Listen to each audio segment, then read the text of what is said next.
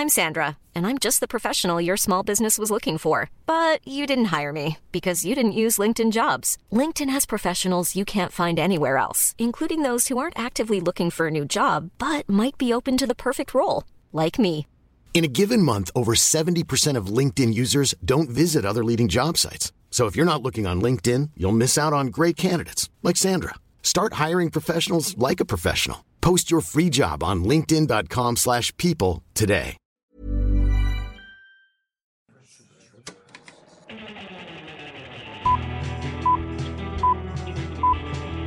Saca el fanboy que tienes dentro. No tengas miedo de enojarte. Esto es el Club de los Amargados. Yo quiero comenzar el programa de esta semana directo en la acción. Sergio, ¿viste Raya y el último dragón? ¿Sí o no? ¿Qué significa eso? Que no, no la vi. ¿Por qué no la viste? Porque, mira. ¿Qué fui fuiste a ver al cine esta semana? Porque si vi que estaba sube y sube fotos de ti en el cine. Mm, ¿Viste Fui a a- ver The Father otra vez. ¡Fucking- ¡Ah! ¡Mugre viejo anticuado! Ya ve películas nuevas. Es mi película. eh, eh, ok, es mi película. Es una película nueva. Sí, pero no para ti, ya la viste como favorita. 10 veces. No, es cierto, la he visto dos veces. Bueno, pero Raya no la has visto ni una, Raya no la has visto ni una. Es que es, es mi película, entiéndeme, es mi película favorita del 2020 y está en el cine. Aquí es donde les pregunto, ¿qué hubieran hecho ustedes? ¡Ah, cálmate, señor presidente! Señor presidente. Pues, que captaste la referencia. Y la otra que vi fue, pero esa fue súper improvisada, pero fue de que a las 10, 20 de la noche fui a ver Twin Peaks Fire Walk With Me, porque la pasaron y dije, quiero verla, y fui a verla. ¿Esa es la película de Twin Peaks? Sí, la película de Twin Peaks, la que salió en el 93, creo. ¿no? A la fregada, no sabía que eso existía. Sí, fui a verla y me, ya la vi, la vi una vez y se me hizo ok. Entiendo por qué a mucha gente no le gustó la primera vez que salió, pero esta, esta segunda vez que la vi fue como que no mames, que, que se me hizo bien chingona, se me hizo de que qué pedo, cómo, con- cómo no vi todo esto la primera vez que la vi. Ah, que la fregada, pues muy bonito y muy padre todo, pero ¿dónde está Raya? Pues no, no está. Tienes que verla, en serio, yo siento que te va a gustar. Es que No, para este sí, punto ya sí tengo morbo verla. para ver qué dices tú. O sea, es- ese, ese es, tienes que satisfacerme para saber qué es lo que dices. Ay, ok. Es- cuando, cuando... Es que mira, te voy a explicar por qué sí estoy quiero, tan... es que sí quiero verla. Es que A quiero ver, que la veas. Porque mucha gente no la está viendo. O, o sea, no sé si te acuerdas cuando salió Soul y que todo el mundo la estaba viendo, literalmente todo el mundo, pero pues era gratis. Ahorita con Raya, a mí me gustó más que Soul. O sea, yo sé que no, no. Oh, ¿en serio? Sí, a mí. ah, es que yo sé que. Oh, es ok, que no Soul es más existencialista y más profunda, porque el mensaje de Soul va más... Por ejemplo, el mensaje de Raya lo podemos resumir en que tiene que ver con la confianza, o bueno, la desconfianza que se ha generado entre nosotros y nuestra forma de vivir a través de los años, nuestros prejuicios. Y, y el tema de Soul es que es más profundo, es acerca del propósito de la vida, qué es lo que la llena. O sea, obviamente creo que va a tener más impacto Soul simplemente por el mensaje.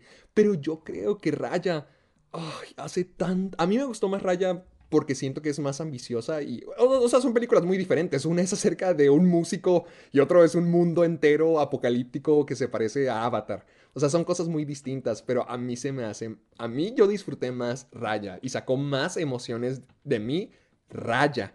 Pero la cosa es que la gente no la está viendo y de hecho veo que mucha gente se está quejando.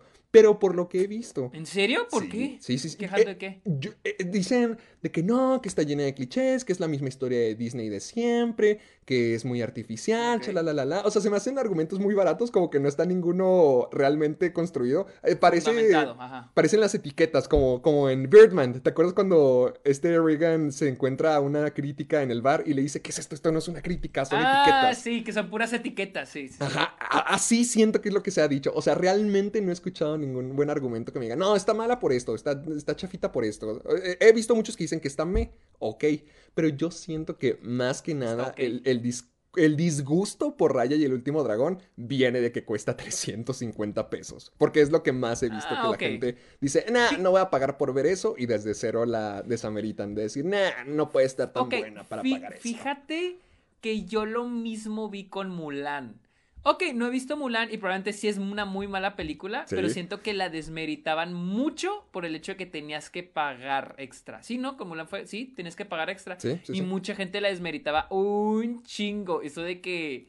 Y, y siento que era lo mismo. Ok, no la he visto y probablemente sí es una mala película. sí. Pero en parte sí sentía esa vibra de porque es muy cara y la chingada y yo no voy a pagar por ella porque tendría que pagar. Yo sentía que ta- también anda por ahí el mood con Mulan. Que si es mala, ok, pero sí te notaba ese mood de ay, no voy a pagar, está muy cara y la chingada. ¿Quién va a pagar por eso? La típica, ¿no? Que la gente dice que muy mala estrategia de Disney, se van a ir a la quiebra y Ándale. pinche Disney Yo siento que desde está. ahí ya se enojan y ya se hacen la... Como que se dan los argumentos a sí mismos para no querer pagar y no querer verla, sino que se quedan enojados porque les exigen pagar. Dicen, no, no voy a pagar, no, qué película más chafa, qué pésimo Disney, pésimo, pésimo. Sí. sí. Por eso es que quiero que los la veas tú. argumentos. Yo quiero... Tú, tú, que odias todo lo que amo, quiero que la veas. Ok, déjame ver si entiendo. La, el episodio pasado dijiste que sabías que a mí me iba a gustar. Ajá, yo estás- siento que eh, sí te va a gustar. casi me estás rogando que la vea. Me imagino que lo haces para que te ayude en la defensa de la película. No, no, no, no, qui- quiero ver qué opi- No, no, no, te digo, es morbo. Ya para este punto eres mi experimento. Gracias. así como, así como eh, cuando me vas a, a poner a ver a Dal Ramones. Sí, ándale igual. Ay, qué bonito, ya se me había olvidado. Hijo, voy a ir pronto al paso, eh, para que te prepares. ¿Quiere monólogo? ¿Cómo? Que si quieres monólogo. No, pobrecito, no la quieres? agarro. No, no, no, es que referencia al Ramones y nunca lo has visto. No. Ay, Es que así comienza siempre todos sus monólogos de ¿Quiere monólogo? ¿En serio nunca lo has visto eso? Eh, Es que te digo, cuando veamos de que Malcolm, pues era Malcolm, ¿no? Y después empezaba otro rollo, eh, ya lo quitaba, o sea, ya no lo veía. Entonces nunca, nunca tuve el honor de ver a Al Ramones así, bien, bien, bien, ponerme bien a ver un monólogo de él. Así Nunca, me nunca. gusta, con respeto. Sí, sí, o sea, tampoco le voy a decir de que pinche Al Ramón es malo cuando pues nunca, nunca he visto sus monólogos, pues no me siento con, con, pues con ese derecho, honestamente. no, te, te van a encantar, en serio, te van a encantar. Y quiero ver si te encanta Raya. Es que yo siento que tiene un buen guion. Siento que todo está muy bien, muy buen guion y que va progresando muy bien. Me encanta cómo están en el, en la misma en la misma página Raya Y Adal Adal Ramones. Ramones. Están en, en- están en mi misma categoría, son las cosas que me gustan, pertenecen. Y que tengo que ver. Y que, y que tienen, ah, ¿ves? Todo se equilibra, todo se equilibra. Para la próxima semana quiero un reporte entero de Raya de tu parte. Si no, se acaba el No programa. mames. ok, ok, aquí yo, yo, yo te paso el reporte. Pero, ¿sabes? Algo que sí vi. oh, esta semana casi no vi películas por la mudanza. Ahorita me estoy cambiando de apartamentos. Casi no estoy viendo películas, pero ayer vi dos. Vi Sully. ¿Sí la has visto? La de Clint Eastwood. ¿Sully? Ajá. Sí, la vi en el cine cuando salió, en, en Delicias, de hecho la vi. Está muy padre. Ya- ya- yo tenía. Está muy buena. Sí, es, es- te- tengo una relación similar con Sully como la que tenía con Tully. De que. Ah, de hecho, están iguales. De que. que Riman. riman. De, de que quería De hecho, tienen todas las mismas letras menos. Menos la S y la T. Y quería verla desde hace mucho, mucho tiempo. Y que, y sí, estuvo muy padre, estuvo muy buena, sí me gustó mucho. Pero la que vi, y creo que tú todavía no, no te ha tocado verla, pero deberías de verla, es la de El Agente Topo. Ah, nominada al Oscar. Nominada al Sí, no Oscar. la no la Hablando de, nomás para que sepan que en este... ahorita estamos en la sección de divagación, pero nomás para que sepan que ahorita más adelante vamos a hablar de todas las nominaciones al Oscar. Así es. Y del Razzie. ¡Ah! Pero esas son las que más me emocionan. Pero vi el agente topo. ¿Sabes de qué trata? Mm, no. ¿A- ¿Alguien de un infiltrado o algo así? Sí, ¿O sí, sí. equivoco? Haz de cuenta. Es... Ah, ok, ok. La historia que te dan es que se supone que una. Una de la. Bueno. Tienen que infiltrar a un señor, a un anciano, a un asilo de ancianos, porque quieren investigar si hay abuso dentro del, del asilo. Oh, ok. Haz de cuenta. No me las espolear, ¿eh? No, no, no. Ah, Oh, shit, bueno. No. Bueno, no te voy a decir. e- Esa, esa es la trama. Esa es la trama. Ok, es que, ok, una vez me puse a ver eh, la- la- el video de las películas favoritas de Te lo resumo y habló de un documental que yo tenía muchas ganas de ver y literal, o sea, mira, Te lo dijo yo todo. honestamente siento que cuando te cuentan, ya, ya el hecho, o sea, a veces es- se me hace muy ambiguo la palabra spoiler. Para mí un spoiler es ya incluso que te digan de qué trata, es spoiler. ¿Viste Pieces of a Woman? No, no, la, la de Vanessa Kirby. Ajá. No. Ok, ¿sabes de, qué- ¿sabes de qué trata? No, tampoco. Ok, si te dijera de qué trata, incluso si te leo en Netflix de qué va la película, para mí te estoy spoilea- spoileando la película. A pesar de que lo que pasa, o sea, algo muy cabrón que les pasa a ellos, al inicio de la película es literal lo que va a tratar, para mí eso ya es un spoiler y me echa a perder la película. Entonces una vez vi el video, te lo resumo, donde habla de sus películas favoritas del, del año y habló de una, de una película que se llama... Ay, ya se me olvidó. Pero es un documental, ya acá está en Amazon. Y le tenía muchas ganas de verlo. Y empezó a hablar de qué se trataba. Y fue como que, no mames. le- hasta la adelanté, quité el video y dije, no mames, Ya no, ya no quiero escuchar. Ya no quiero Mm. escuchar este pedo porque, porque no me lo quiero echar a perder. Entonces, por favor.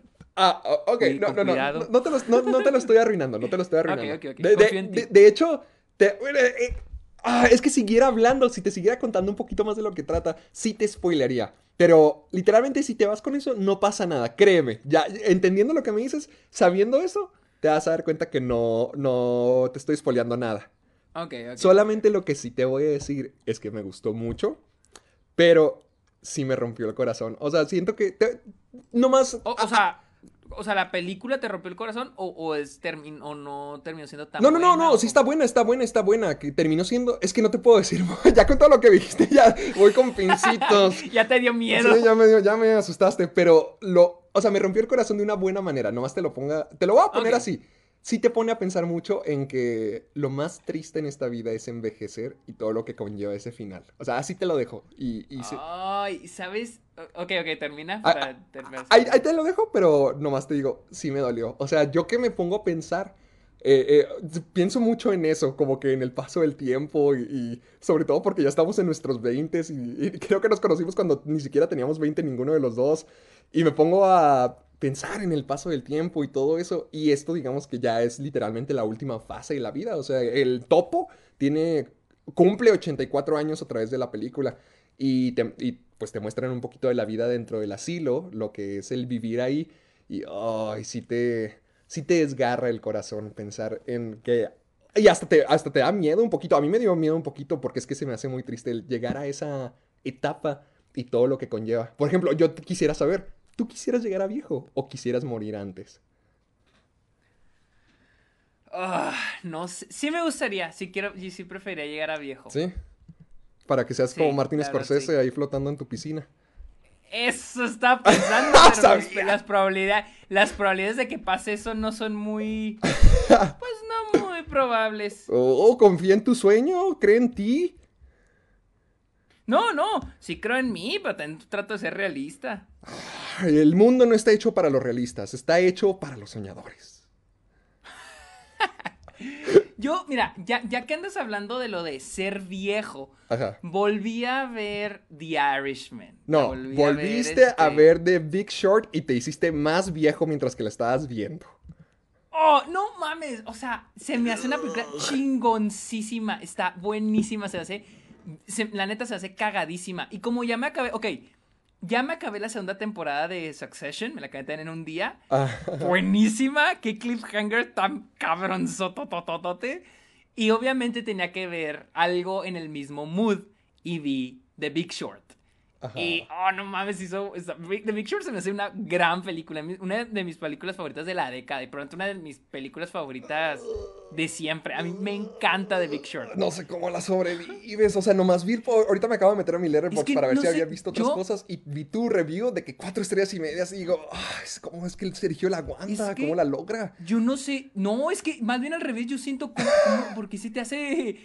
Porque si te Quizá- hace lenta. Quizá debería de No- no volver se me a hace verla. nada aburrida. Quizá debería de volver a verla porque la vi cuando estaba Sí, en prepa y ahorita ya tengo gustos más diferentes. A lo mejor ahorita la puedo apreciar, pero ahorita pensando en lo que vi en ese entonces, sí me quedo a pensar de que no, pobre Sergio está malito. Qué culero. La neta, La, es que a mí sí me gusta un chingo, se me hace muy buena película. Y esta vez que la vi dije, no mames, está... Es que se me hace muy divertida, se me hace, es una comedia. A mí se me hace... Yo, sí yo, no, yo no entiendo por qué se te hace aburrida. Mira, entiendo que la película pueda ser confusa, eso sí lo entiendo. Entiendo que la película pueda ser confusa No, porque Margot Robbie te lo explica, la... Margot Robbie te lo explica todo. Y este, el chef este, el que se suicidó. ¡Ah! ¿qué- Y ¿Quién? este, el chef este, um, Chef Bung, empieza con B. Ya se me olvidó. Chef Suicide. pero- ah, Bon- An- Bon- ah, Anthony Bourdain. Bondrain, Bondrain, Bondra- Bourdain. Bourdain. Bourdain, ¿Se suicidó? Bourdain también. Sí, güey. No. Hace como dos años. Hijo, no sabía eso. ¿Y por qué? Pues estaba grabando un show y el día siguiente lo encontraron. Eso fue hace tres años, en el 2018. ¿No sabías? No, es que no que lo conozca personalmente ni, ni de sus programas, No, pero no. siento que es uno de los chefs que más referencian en cultura ¿Sí? popular. Sí, pues él sale en The Big Short, así como sale Margot Robbie, él sale en The Big Short eh, explicando una madre de economía. No manches. Ah, qué oscuro comienzo, chin, mataste el mood. Tú lo mataste, no era mi culpa que no supieras. perdóname, perdóname. Bueno, me decías. Eh, o sea, entiendo que la película sea un poco confusa, pero a mí me entretiene, se me hace muy buena y se me hace muy bien escrita, o sea, sí me entretiene. O sea, siento yo que tal vez no estás en el mood cuando la viste o También, no la vi, en mi, también la vi en mi laptop. Tampoco fue la gran experiencia. Mm, proba- probablemente, o sea, yo sí, yo sí deberías verla otra vez porque a mí se me hace excelente. Me gusta mucho, la me gusta mucho. Es que sé y que digo, es la The Irishman. Ajá. ¿Cómo? No, no, sigue diciéndome. Ah, y Anthony Bourdain se, se murió de, de sobredosis, creo. Sí, digo que se suicidó. Ah, bueno, bueno, ya, perdóname, Irishman. ya no nos pongas más tristes. Sí, ya, ya, ya estoy investigando demasiado, ya. Eh, entonces vi The Irishman y, se hizo. oh, nadie puede hacerme cambiar de, de, de parecer cuando digo que Joe Pesci fue la mejor actuación de ese año. O sea, se- y se me hizo una gran. se me, gustó más. O sea, eh, me encanta que dure un chingo porque se siente. O sea, se siente el. El paso del el- tiempo. el género épico, el Mm, género épico se ok. siente bien, se siente muy, muy bien hecho. El, el hecho de que los ves envejecer, o sea, que sientes el paso del tiempo, se me hace muy acertado. Twin Peaks, The Return- digo, Twin Peaks Fire Walk With Me, ya les dije, me encantó, me gustó más que la primera vez que la vi. Porque la primera vez que la vi fue como que, ah, ok. Pero era como que soy muy fan de Twin Peaks. Entiendo por qué la gente no le puede gustar. Pero esta vez que la vi fue como que, no mames, está chingoncísima. Y escuchar el soundtrack de Twin Peaks en el cine no tiene precio. güey. No tiene precio ese pedo, güey. Entonces también está bien. es- pues, también tiene que ver. Es que tiene que ver mucho también la experiencia. Y ayer vi Never, eh, Never, Rarely. Rarely, Sometimes, Always por segunda vez. Ah, segunda. Ay, me encanta esa película, está muy buena. Me, me encanta Sidney Flanagan, se me hace. Vi que es su primera actuación y ella es excelente. La neta es excelente, mis respetos. Me hubiera gustado que la nominaran. Entiendo por qué no, apenas está comenzando, pero me encanta. Tiene tiempo, encanta tiene ella. tiempo para llegar otra vez ahí. Sí, exactamente, exactamente. Esas fueron las películas que vi. Ah, por cierto, Héctor y yo estamos haciendo esto ya más frecuente de qué películas vimos en la semana. Sí, por si, como que ya lo Por hicimos si hay algunos despistados que no se han dado cuenta. Ah, creo que hay que decirlo para que sepan que no solamente estamos divagando. Que yo, yo lo que le decía a Sergio la vez pasada es que podemos dividirlo como que en tres segmentos. Las películas que vimos, las noticias y luego el tema de la semana. Se me hace algo peor. Sí, es que hay tema. se me hace bien. Ahora sí somos de películas de todas las cosas. Ahora sí, ahora sí. Pero bueno, y yo aquí les... ah, Bienvenidos al Club de los Amargados. Yo aquí les presento al hombre de las mudanzas, al hombre de los Funko, de los millones de Funko. Gracias. Héctor Portillo. Gracias, gracias, gracias. Uf, gracias, qué hermosa, qué hermosa introducción. Yo les quiero presentar al malito, al que se desvela, al tipo que nunca duerme. Él es Sergio Muñoz. Uh, gracias, gracias, Hijo, ¿qué gracias. hacías a las, Bienvenidos. ¿qué hacías a las 5 de ¿Qué? la mañana despierto? ¿Para qué? Que no, no, no era algo que podías ver en la mañana. Espera, eran las 5.50 de aquí del Paso, Texas. Cuatro de la 4.50 mañana de, de ustedes. O sea, te estamos, te estoy hablando que no, lleva, no llevamos ni tres días con ese cambio de horario, güey. O sea, Mira. técnicamente siguen siendo las 4.50 acá. Tú te pudiste haber dormido bien, a gusto, despertabas a las 5 de la mañana, o incluso hoy mismo, como yo. Haz de cuenta, yo me desperté, hice mi yoga y dije, ah, mira, ah, nominados al Oscar, qué a gusto, qué padre. Dime algo que no sepa. ¿Y para qué lo hiciste? Porque me apasiona ese pedo, Ah, güey. bueno, ah, bueno, ah, bueno, ah, bueno. Está Me bien. encanta, me encanta el desmadre, güey. Me encanta sufrir. Me, Me encanta, encanta, que me escupan en la cara. Pero este año no fue así porque hubo. Es, la neta quedé La- satisfecho. honestamente ya las vi y se me hicieron buenas. O sea, pienso Muy que, bien. Pienso que quedó muy bien. Nos estamos adelantando. ¿Qué te parece que si comenzamos con las, con las noticias? Sí, vamos a empezar con las noticias, pero primero que nada recuerden escucharnos en Spotify y Apple Podcast. Recuerden dejarnos su comentario, su rating en Apple Podcast. Vayan al Apple Podcast, aunque no lo usen, vayan ahí a la Sí, aplicación, busquen el Club de los Amargados, vayan hasta mero abajo del perfil del podcast y ahí pongan su comentario y su rating. Y recuerden usar el hashtag Soy Amargado para que nos pongan todos sus comentarios, sus historias, sus anécdotas, sus memes en Facebook, Twitter e Instagram. Así que... ¿Qué? ¿Comenzamos? ¿Listo? Démosle, démosle. Uy, uy, uy, uy, uy, porque hoy tenemos un episodio recargado. No solamente tenemos los premios, sino que tenemos nuestro tópico favorito. No, no es The Irishman, que ya lo mencionamos. No, no es James Bond. No, no es Joker. Adivinado. Ya ellos ya saben, ellos ya saben, ellos ya saben que es. Ni para qué hacernos no, ¿verdad? Ni para qué hacemos tanto pedo. Ya saben, ya, es más, han de estar de que ya yo que desde hace mucho. The Irishman ya no. Snyder Cut. yo- ¿Para qué nos hacemos güeyes el Snyder Cut? Creo ¿eh? que deberíamos, cuando hagamos las camisetas, creo que deberíamos hacernos una, una con Zack Snyder, una referencia así con su cara o un, algo un así. dibujito, un dibujito, de. Zack Snyder. Ándale, a- a- a ver si no, a ver si no nos demanda Zack Snyder por, por este lucrar con su rostro. No, pues a quien va a lo- demandar es a, otra- hacemos. a otras bueno, que no nos personas. pagan mucho, pero ¿cómo? Quien, a- quien va a demandar es a otras personas por lo que ocurrió. Ah, ya sé. Bueno, creo que no fue, pero bueno, vamos, vamos a empezar con Cuéntalo, noticia, cuéntalo, cuéntalo, que cuéntalo, porque yo, yo lo que De más me emociona hablar es las conspiraciones que se hicieron a base de esto. Esto pasó exactamente mientras estábamos grabando el episodio Hijo, anterior. O sea, literal. que, o sea Eh, que si tú hubieras comprado Tommy Jerry en ese momento, pudimos habernos ido viendo. No, ni comprado, o sea, literal ponerle play. Oh. porque no es como en Disney Plus, o sea, aquí literal ya le pones play. O sea, Tan si cerca. yo hubiera estado aquí platicando y le dije, ah, mira, voy a- vamos a ver Tommy Jerry mientras escuchamos, mientras hacemos el podcast, vamos a hubiera imagínate. puesto el Snyder Cut. Imagínate si que, oye, oye, ahorita está el Snyder Cut, vamos a verla, que hubiéramos hecho un programa de cuatro bueno, horas. Para los que no, para los que no saben de qué estamos, de, Ah. de lo que estamos hablando, Justice League se, no, pues no se filtró, se, publi- se estrenó por accidente en HBO Max el año, el- la semana pasada, el año pasado, la semana pasada, bajo el, bajo el perfil de Tommy Jerry. O sea que la gente que está poniendo Tommy Jerry, o sea, nadie, eh, pues se toparon con que estaba. Este, iban a ver la Justice League de Zack Snyder. Literal. Entraban al- a Tommy Jerry, le ponían play e iniciaba Justice League. Eso fue lo que pasó. Al parecer estuvo. Al estuvo dos horas. Creo que estuvo dos horas. Después ya la retiraron. Hubo gente que incluso grabó hora y media de la película. Entonces. Espera, lo que no me queda claro, o sea, la gente que la estaba viendo, ¿la pudo ver entera? O, por ejemplo, la cortaron, dijeron, "Este- esto ya no está disponible. O sea, No, ¿hay, gente que ya la vio completa o solamente se filtró una parte? No, no, no. Ha- Haz de cuenta que fue, pasó lo siguiente.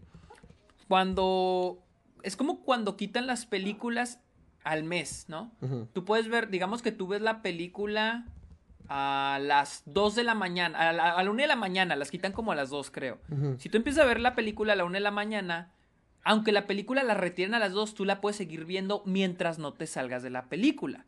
O sea, que la película la pueden haber quitado luego, luego, pero si tú te salías de la película y te metías otra vez, ya no iba a estar.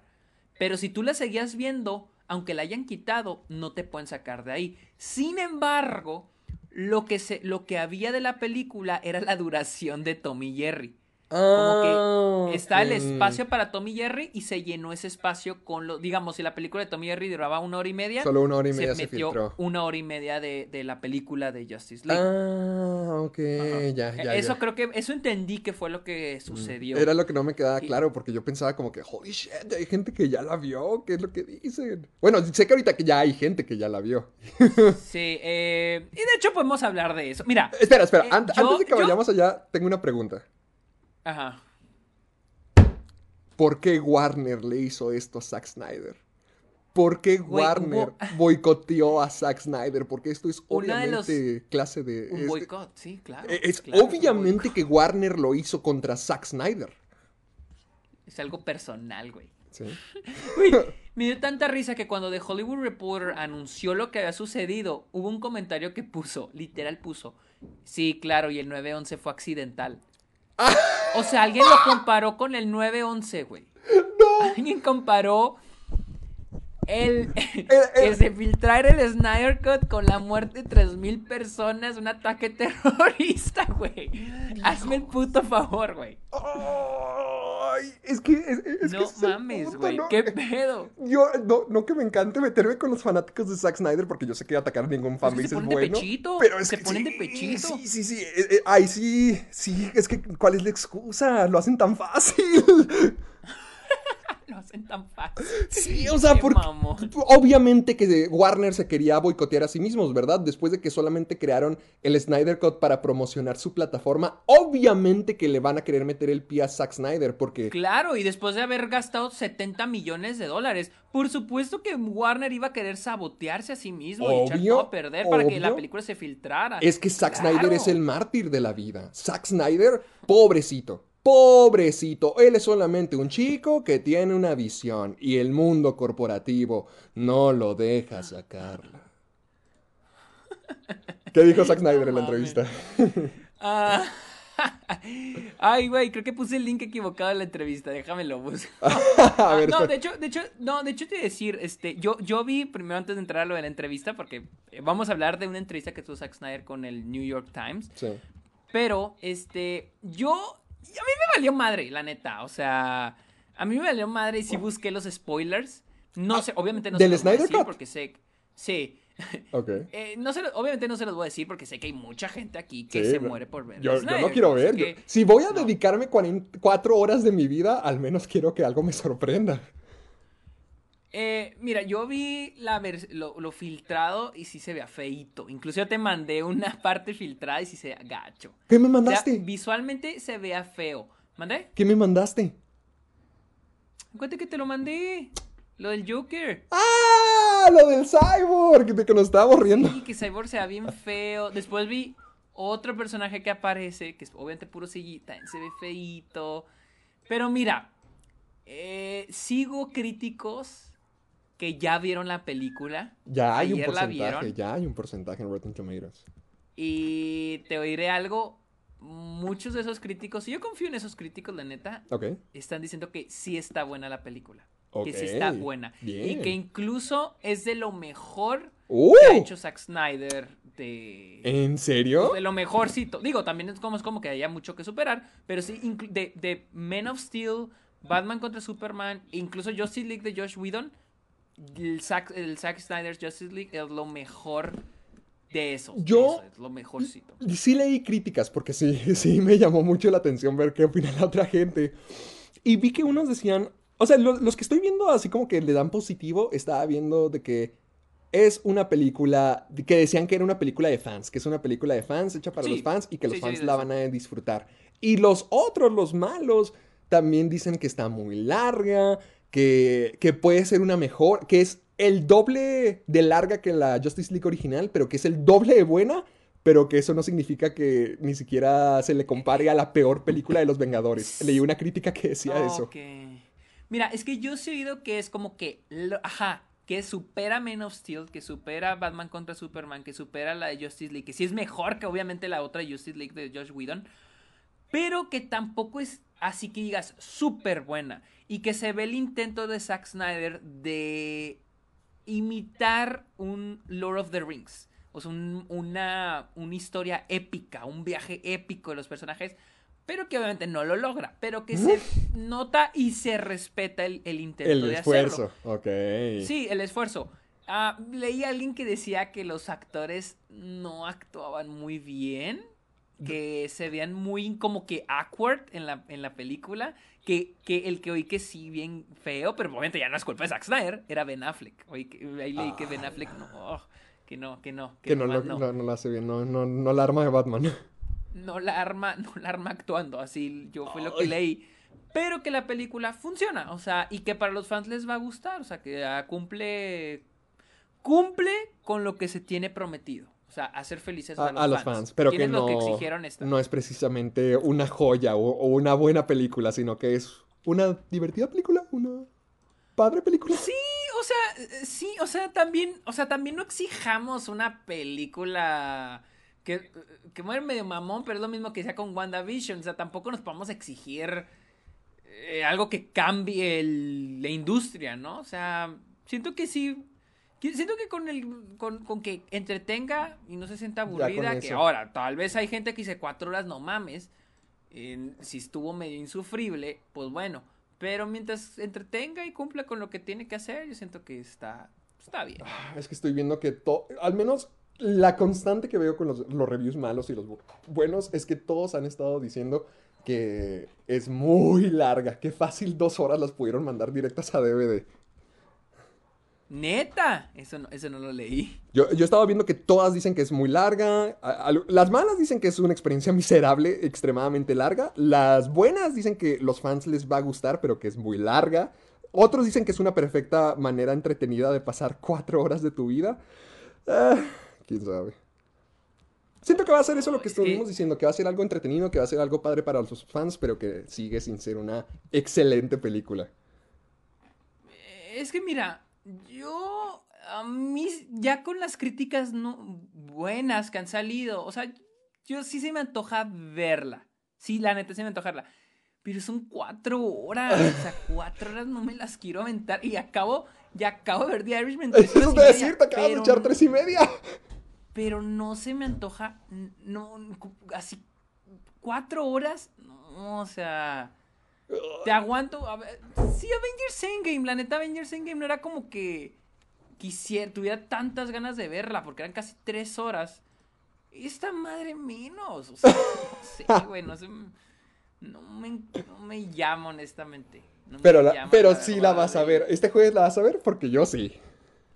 No, no voy a estar aquí en El Paso y honestamente sí me gustaría verla de que con el sonido y mi Mm, pantalla. Entonces yo creo que cuando regrese ya la, ya la veo, ya la veo bien, que sería el domingo. Pero puta madre, o sea, cuatro horas, güey, o sea, Le vamos a hacer un episodio especial a, a Snyder Cut, ¿o qué? ok, vamos a hacerle. ok. Ok, sí jalo, güey. Sí Porque jalo, pues, por cuatro horas nos podemos ir fácil de que por secciones. Por partes, o sea, por las partes en las que está dividida. Podemos ir por partes, o podemos ir por personajes, o podemos ir por tramas, cositas así. Sí las hay. ya lo averiguaremos. Pero mira, el New York Times le hizo una entrevista que, que yo estaba leyendo y se me hizo eh, interesante. Le hizo una entrevista a, a Zack Snyder y algunas cosas muy cagadas que decía. Ujú, ¿qué Ah, voy a leer algunas, algunas de las preguntas, no todas. Voy a. la- ya aquí las puse en el traductor para no ponerme de que a traducir así al, al camino, ¿no? Ok. Ah, le preguntaron, ¿hubo algún punto, eh, volviendo a Batman contra Superman, en el que te diste cuenta de que estabas en, en Thin Ice, que es como, como que en la En- cuerda floja, diríamos en México, ¿no? Sí, en hielo Eh, frágil. Con, con, Wa- con Warner Brothers. Y Zack Snyder dice, definitivamente hubo un, un cambio en la confianza que tuvieron y creo que eso siguió multiplicándose a medida que avanzábamos. Tenía este IP, esta propiedad intelectual, que así se le llama, y su confianza, en mi punto de vista, eh, Empezó. se había erosionado. Ah, Dicen, fue una Mm. señal de advertencia cuando el estudio trajo a Josh Whedon para reescrituras. Snyder Ah, O, dijo, o sea, lo trajeron antes de que estu o sea, mientras que él seguía dirigiendo. Ah, al parecer. Dijo, fue una especie de red flag. Lo que, ¿Cómo le diríamos? Una, Una- señal, ¿una advertencia? ¿Una advertencia? Una advertencia. Dijeron, eh, creemos que mejorar el humor y hacer algunas cosas más divertidas será genial. Eso fue lo que eligieron Zack Snyder, los de Warner. Yo estaba como, "Mm, estoy feliz de filmar una escena si tiene una buena idea. Dimos. ah, qué feo, traducción. A ver, estoy. Eh, we kick around a bunch of different writers and they have come in. Ah, ok, este, trajeron diferentes escritores y luego ellos fueron con Josh Whedon. Ah, es un escritor talentoso. No hay dos formas eh, de hacerlo. But I really didn't see the point. O sea, ok, él no encontró la razón de haber traído a Josh Whedon. A Joss And Whedon. then, when I was like, dijo, pero, rea- eh, y luego, cuando dije, ya terminé, no puedo hacer esto, siento que están ofreciéndole a Josh Whedon como voluntario para acabar el trabajo. Hmm, ok, o sea, O, o sea, que le presentaron a Joss Whedon como que, miren, aquí está este tipo, él lo puede hacer sin problema. sí, siento que sí. Ah, ah, ok, aquí viene la pregunta. ¿Dejaste Justice League por tu propia voluntad?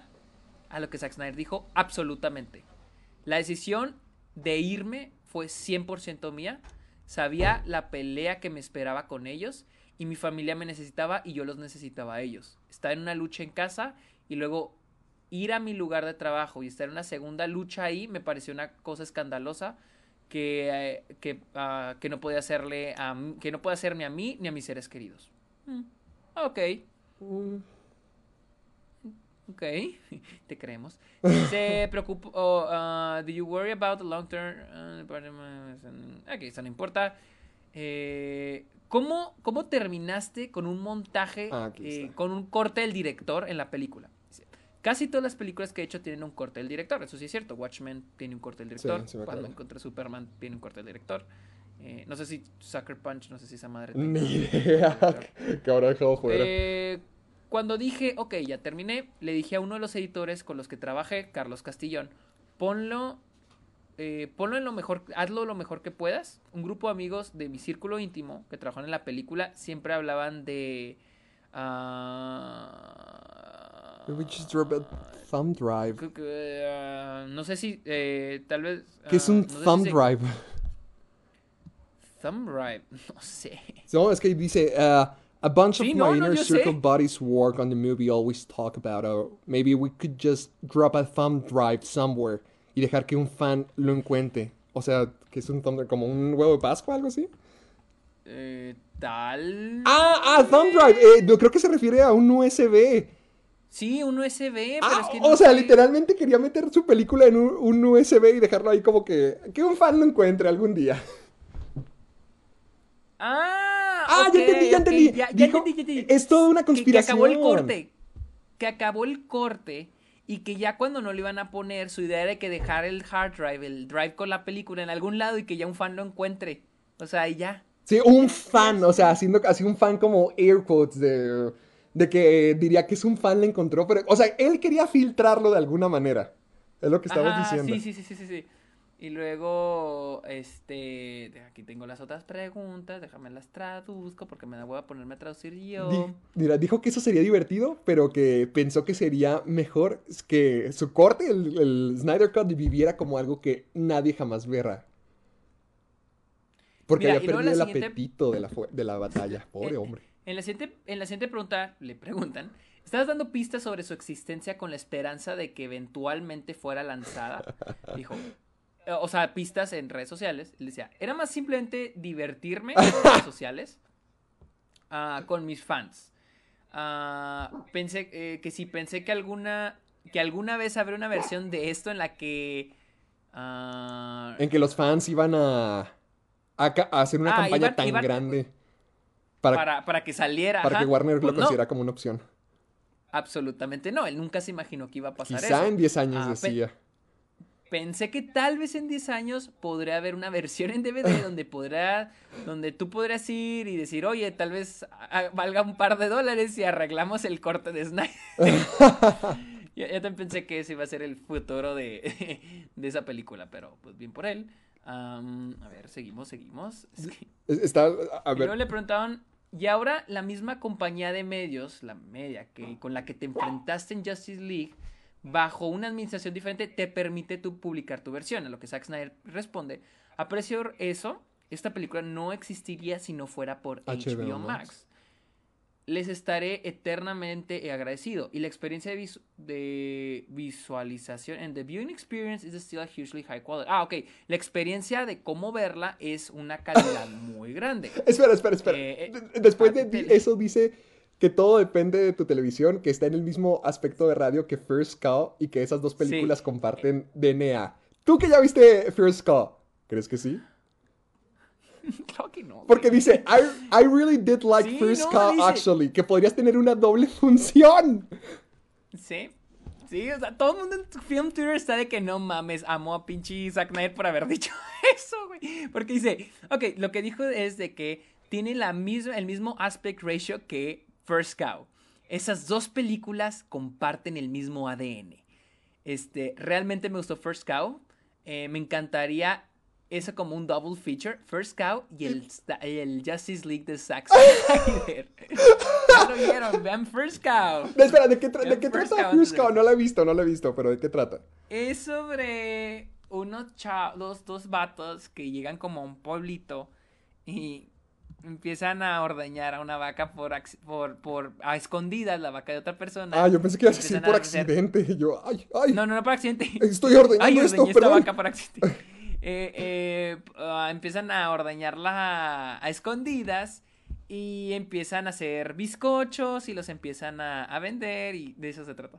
No sé en qué relación tiene con Justice League, pero está bien, te daremos caso. Ok.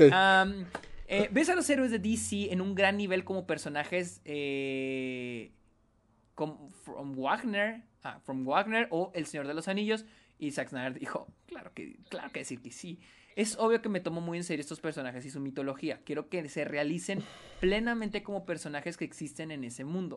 No creo que sea bueno divertirse a costa de ellos. Y había una visión, y había una visión que teníamos, un universo completo, completamente desarrollado que realmente queríamos llevar hasta el final. Ah, mira, pausa ahí porque siento que es ahí donde está el problema. Es que siento que él se los está tomando más en serio que lo que deben de ser o de lo que se han visto antes. Porque hasta pienso en las mejores Ajá. versiones, ya sea de cine o de otros medios, de los personajes como Batman o su- por- por- pongamos a Batman de ejemplo, que es el más serio de todos. Y en, en todas las versiones que se han visto, o sea, hay unas versiones que ponen a un Batman muy estoico, muy, muy serio, muy... Él lo puede hacer todo. Y se me hace bien aburrido. Se me hace bien, bien, bien simple, bien sin personaje, bien sin chiste. Y no es el Batman que me gusta.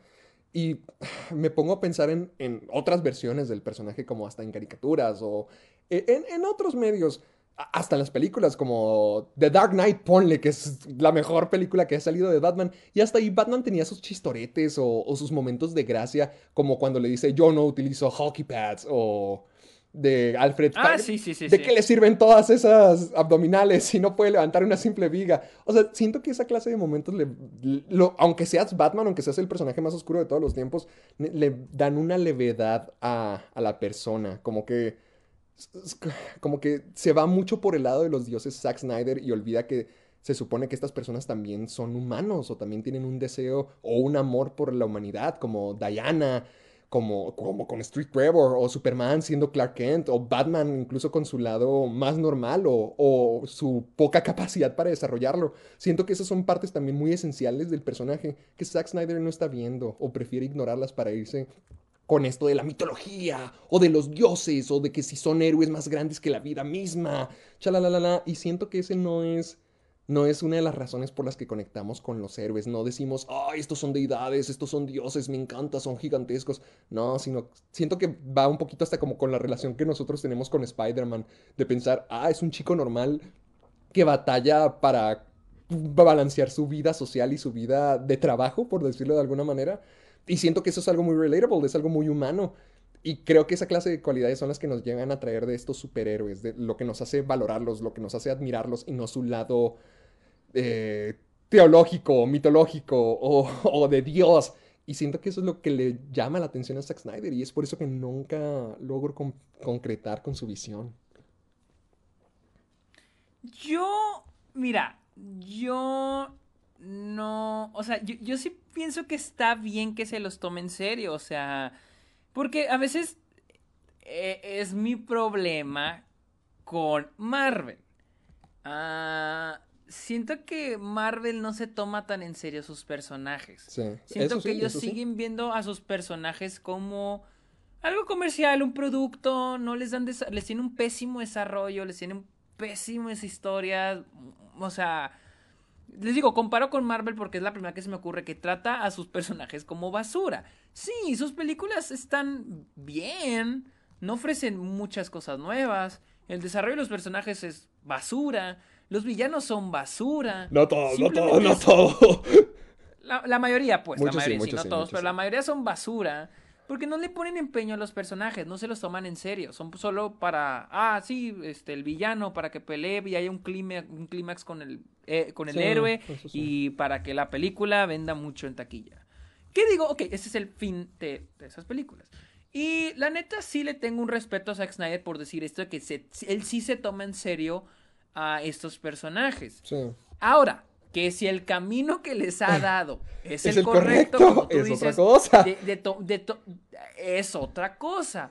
Um, su- por, eso siempre he dicho, siento que Zack Snyder tiene buenas intenciones. Tiene la intención correcta. Su, su corazón está en el lugar correcto. Exacto, o sea, yo sí respeto a Zack Snyder por eso. Sí. sí, o sí. sea, que si es un fan él y le encanta complacer a los fans, pero al menos se toma en serio a los personajes que está es desarrollando. fiel a su No visión, al menos, algo así. Exacto, no está haciendo películas por encargo, porque tiene que crear un, tiene que crear un más, desarrollar el, el producto intele el, ¿cómo se llama? La propiedad intelectual que tiene Warner con DC. No, él está haciendo algo porque le gusta y lo ama. Eso es lo que respeto mucho a Zack Snyder. Te digo, que si lo desarrolla bien, que se hace un buen trabajo, punto y aparte. Pero al menos las intenciones de él son buenas. Eso sí se lo respeto, la verdad. ¿Qué más dijo? La siguiente pregunta fue. ah, hombre, ah, aquí está. Ah, Eh, ah, ok. ¿Fue eso para establecer un contraste intencional con lo que Marvel está haciendo con sus películas? A lo que Zack Snyder dijo. Lo supe antes de Batman contra Superman cuando hicimos Man of Steel. Marvel está haciendo otra cosa. Está haciendo al más alto nivel. eh, bueno, they are doing at the highest level. De estar haciendo al más alto nivel. ah, Una comedia las de acción comedias de corazón. acción populares con corazón. Sí. Y lo han logrado. Sí. Dice, un esfuerzo, uh, an effort to duplicate that is insanity because they are... Ah, ok. Un- eh, que es un gran esfuerzo porque que son muy buenos haciendo. Sería una locura tratar de duplicar eso, porque son muy buenos Ajá. haciéndolo. Eh, lo que DC uh, was eh, what DC had was mythology. at a- Ok, lo que DC tenía era una mitología al nivel épico. Épico. Eh, y nosotros queríamos tomarlo en un, en un gran viaje. Francamente, Yo era el único que I was the only one, era el único diciendo eso. Ok, ok, eh, es que es lo que te digo, o sea, es muy padre esto, porque yo, yo algunas de las críticas y opiniones que he escuchado de, de, de Justice League, de Zack Snyder, es que sí se siente sus intenciones de crear algo como Lord of the Rings. No lo logra, pero, se Pero ven se sus siente. intenciones. Y se me hace padre, porque siento que con Marvel van creando todo el camino. Por eso Endgame no, a mí no se me hace tan épica como todo mundo dice, porque no es como que de, de- no es como Lord of the Rings, que cuando ves la comunidad del anillo, empieza un viaje. Y cuando acabas con The Return of the King, ese viaje acabó. No, con Marvel no es como que con Iron Man del 2007, 6, 7, Eh, 2008. Ocho, no sé. O 2008. del 2008, ah, empezó un viaje. No, es algo que se va creando en el camino. Y obvio que está bien, no digo que esté mal, pero es algo que se va creando en el camino.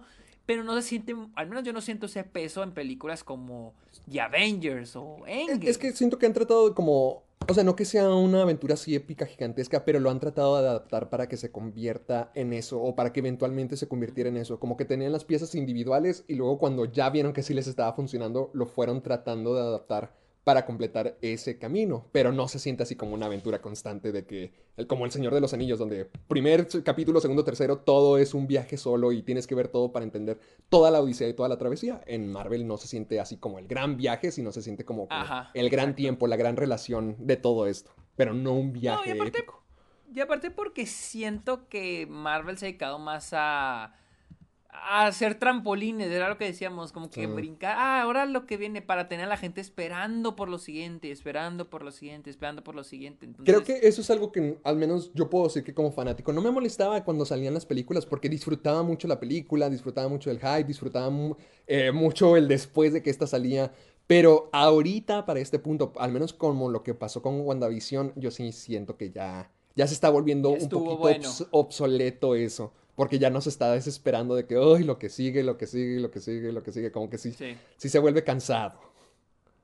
Sí, sí, sí, sí, sí, de hecho, sí, es lo mismo que he dicho. Y, y por- voy a decir una última pregunta y más, pero pueden buscar el artículo si quieren conocer, to- eh, ver toda la, la entrevista. Una, una última que sentí que es un poco importante. Le preguntaron, el actor Ray Fisher Mm. presentó quejas alegando que Whedon abusó de él en las nuevas filmaciones de, la Liga de la Justicia, lo que llevó a una investigación por parte de Warner Media y otros actores que presentaron relatos de experiencias similares con Whedon. ¿Sabías que esto estaba pasando? Zack Snyder dijo, no en ese momento. Lo último que querían hacer era llamarme quejándose de que les, co- de que les costaba filmar. Oh, ok, ok, ok.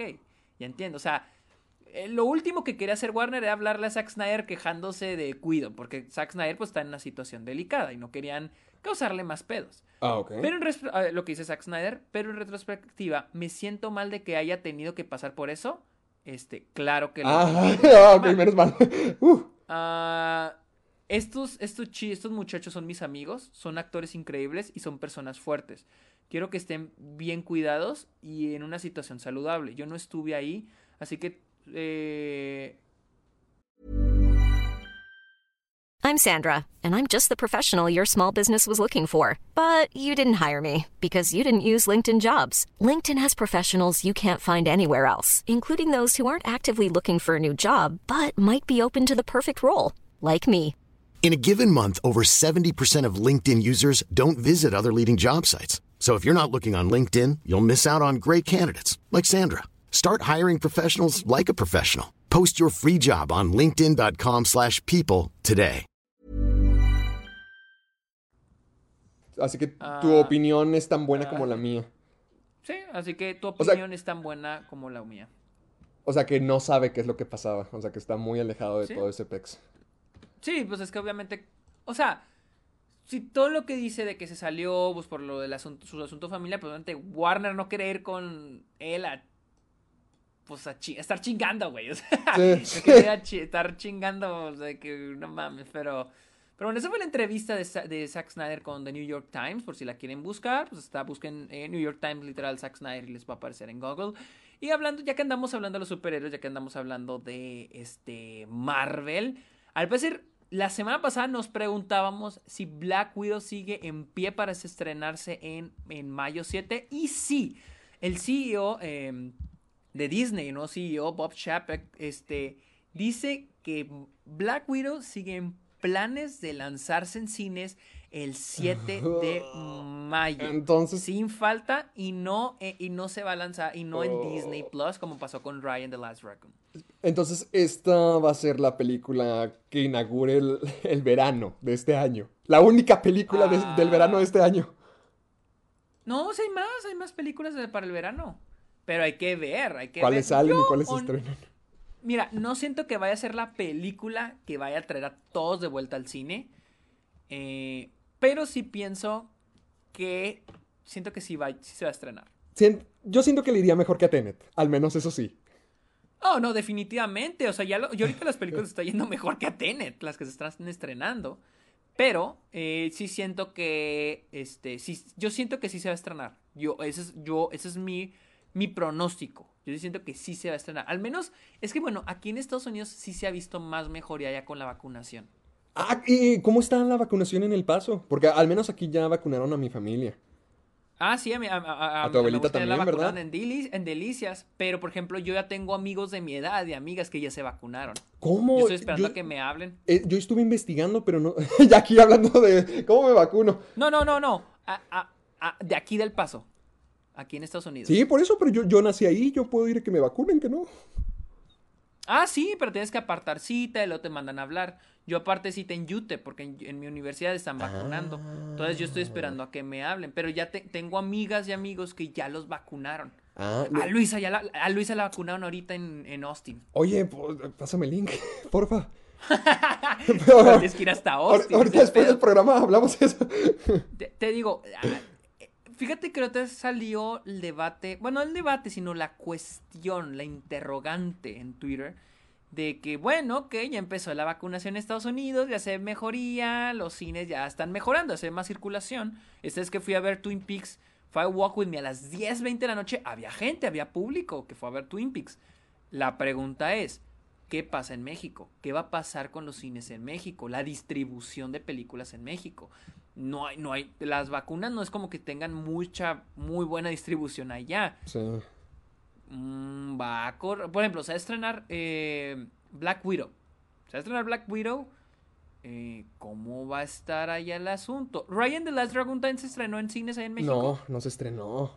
Ah, no se estrenó. Y, es que eh, acá eh, sí se estrenó. Es que aquí se están estrenando muchas más poquitas películas y de hecho la diferencia de tiempo sí es bastante grande. Por ejemplo, con Monster Hunter se supone que se iba a estrenar el primero de enero, cuando se estrenó el 19 de diciembre creo que en Estados Unidos y no se estrenó, también hubo problemas, se cambió hasta el veintitantos creo que de febrero. O sea, sí han tenido Eso. muy problemas y las carteleras, la cartelera que traen está bastante limitada. El estreno más grande que hemos tenido aquí es Tommy Jerry. O sea, para que te hagas a la imagen. O, sea, acá también se estrenó Tommy Jerry. No, no, no, sí, Pero es- este es nuestro y- gran estreno. No tenemos The Father, no tenemos Raya, no tenemos nada. O sea, este es- te estoy diciendo la, la- la gran, la gran película que se estrenó.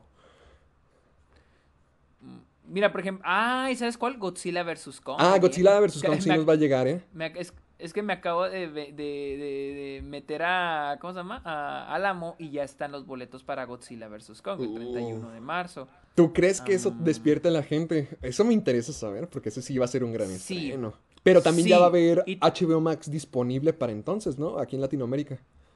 No, HBO Max es hasta junio. Mm, ok, ok, ok. Sí, y esta se estrena en dos semanas. Ay, sí, es Sí, en cierto. dos semanas se estrena. 24, sí, es Este, cierto. Y luego. oh, y luego. Es que. ¡No es cierto! ¡Van a pasar de Dark Knight! ¡No mames, güey! ¿Te pusiste a ¡Van ver a la de Dark Knight! ¡No mames! ¿Cuándo la van.? Pues no la vas a ver, vas a ver. Raya. No mames, la van a pasar el. Y es gratis, güey. ¡Es gratis! O sea, como que órale, aquí Es- está corriendo Sí, Dark Knight, güey. ¿quieren entrar? Es el viernes, sábado, domingo. Domingo 2.45. Voy a tener que regresarme antes de Delicias. ¡Ay! No vas para ver de domingo, Dark. Knight. ¿Cómo te odio? No mames, güey. Tengo. No puedo creerlo, güey. No puedo creerla.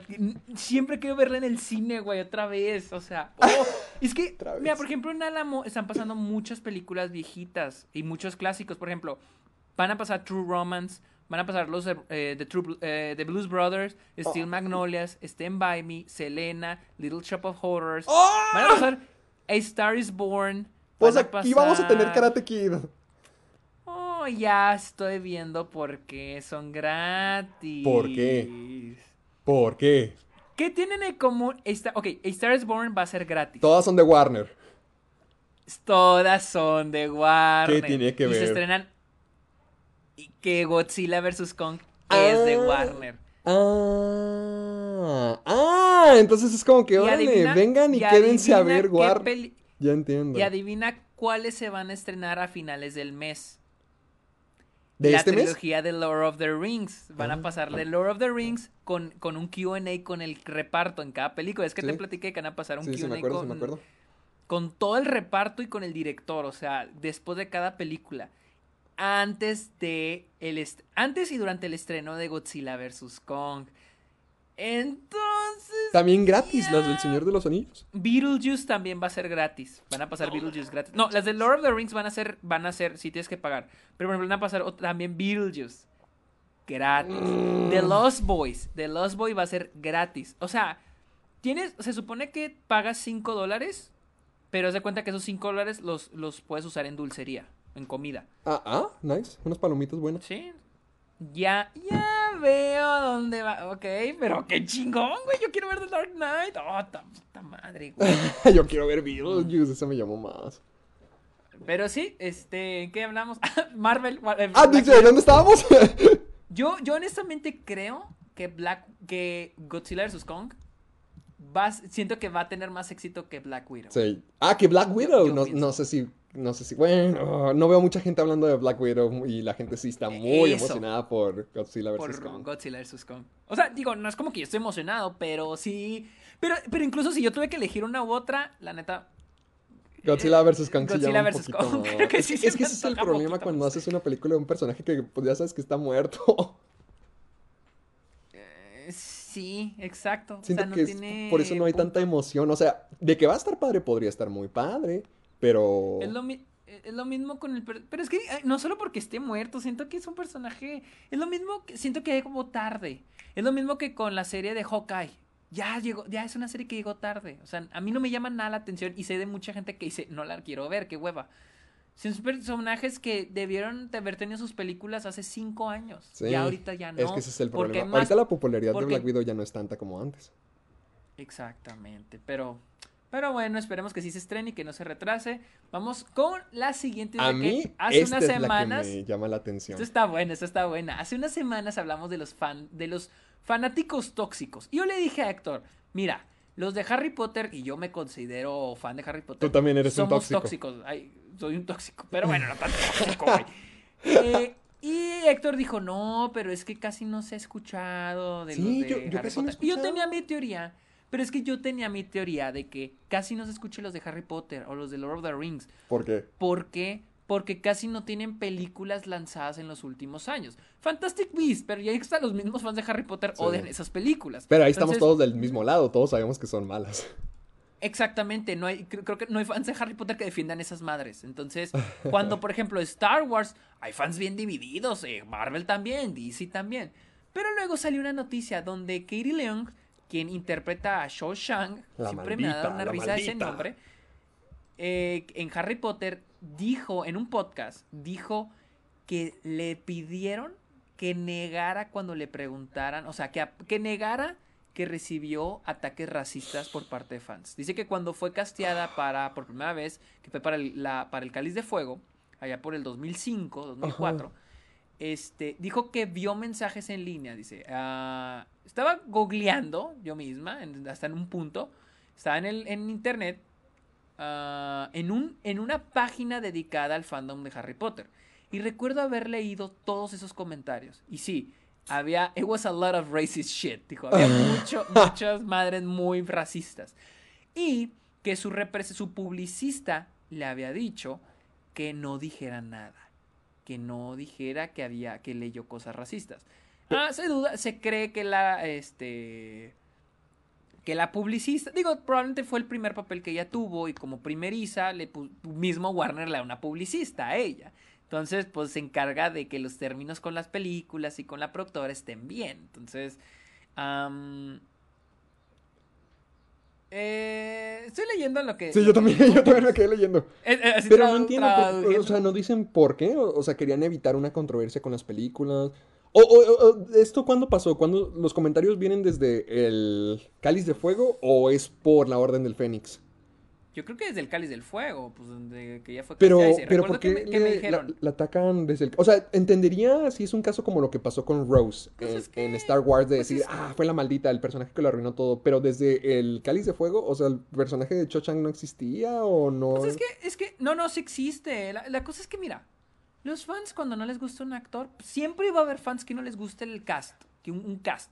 Siempre tienen su cast soñado. Y cuando ven a alguien que no les gusta, a pesar de que el personaje es un personaje asiático, este... Probablemente van a decir alguna, un término racista, Sí, a pesar de que la actriz tiene que ser asiática. Pero repente no les gustó, querían a otra persona y dijeron cosas racistas. Dice, recuerdo que me dijeron, mira Kale, no hemos visto estos sitios web de los que habla la gente. Y sabes, si te preguntan eso, solo di que no es cierto. Que no di que no está pasando. pasando, que le dijo su publicista.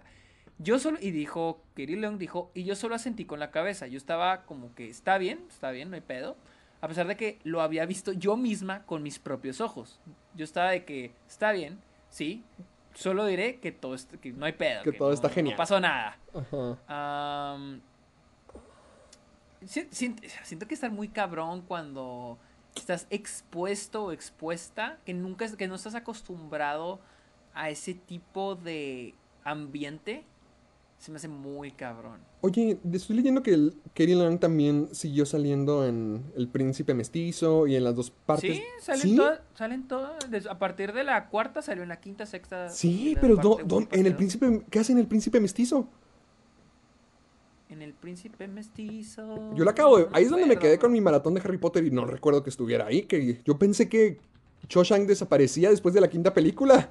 No, salen todas. Sí, sí, estoy seguro. No me acuerdo en qué momento sale en la. A ver, estoy buscando si alguna foto o algo. Pero sí me acuerdo que en la, en, en la, en la, ¿cómo se llama? En la parte 2 de las Reliquias de la Muerte me acuerdo muy bien que sale. En la parte 2, en la última, sí me acuerdo que sale. Eh, y en la parte 1 no me acuerdo de la parte 1, la neta. En la sexta tampoco me acuerdo muy bien, pero estoy que seguro que sí sale. ¿Qué le pasa a su que- personaje? Tú que has leído los libros, ¿qué es lo que le ocurre? Y al último ya no tiene como que una conclusión. O sea, solamente fue la traidora y ya. ¿Mande? Solo fue la traidora y listo. Sí, pero la amenazaron. Ah, ah, ok, sí. sí, sí, está... No me acuerdo si. Dolores. No me acuerdo porque hay una variante. O sea, en el. En ella usan lo de la verdad, la cosita esa de la verdad. Ajá. Pero no me acuerdo si la amenazaban o la torturaban. No, no me acuerdo, no me acuerdo. En el quinto. Hace un chingo leí esos libros. Lo que siempre se me, me da es el, el nombre de ella, Shawshank. O sea, Shawshank. J.K. Rowling no pudo haber pensado en un nombre Más... menos Más normalito, ¿no? estereotípico, o sea, estereotípico de asiáticos. Shawshank. Shawshank. Wow, wow, bravo, bravo creatividad, bravo. Pues bueno, ah, ah, ahí dejémoslo. No mames. Pobrecito. Cuando, cuando un británico haga un personaje mexicano, le vamos a ser José García o Jesús. ¿Qué? González, Ese es mi nombre, maldito. Bueno, tal vez hay alguna, hay una, persona asiática diciendo que yo sí me llamo Cho Chang. ¿Ves? Es, es que nosotros no lo entendemos, nosotros no lo entendemos. Acaba de ser racista con los amigos. con los mexi acabo de ser racista con los mexicanos. Yo me ofendí, bueno. Sergio. Yo me ofendí. Ese es mi nombre. Vamos a la siguiente noticia, es de que HBO está do- desarrollando un documental en Paul Rubens, mejor conocido como Pee Wee Pee Wee Herman, Herman. producido por los hermanos Safdie. Ay, ahí es donde sí se pone bien oscuro. Espera, entonces va a ser acerca de Paul Rubens, no va a ser de Pee Wee. Sí, va, ajá, va a ser sobre él, sobre el actor, va a ser una historia sobre el actor. Oh, esto, si es de los Safdie, va a estar muy, muy perro. Porque yo creo que Pee Wee Herman o Paul Rubens es una figura muy controversial. Muy. Muy interesante de hablar, porque es que sí es un icono para niños. Yo, de Pee Wee nomás he vi- nunca he visto Pee Wee's Playhouse o los especiales, pero yo vi la película de Pee Wee de Tim Burton y se me hace una maravilla. En serio. me- Está muy buena, hace poquito la volví a ver. Yo la vi de chico y se me hacía, ah, está bien, me divertía, pero esta vez la volví a Oh, ver. De grande te Y Luis gusta más. la, la empezamos a ver Luis y yo, y Luis está de que no mames, qué pedo. Pero mientras avanzaba decía de que no mames, está muy buena. Está bien padre. Es que a mí, a mí me encantó esa película. Y está muy buena. sí sabes lo que le pasó a Paul Rubens. Lo de que se masturbó en un cine porno que lo descubrieron ahí. Ah, pues sí. pues sí. No lo pudiste Mira, haber eh, dicho mejor.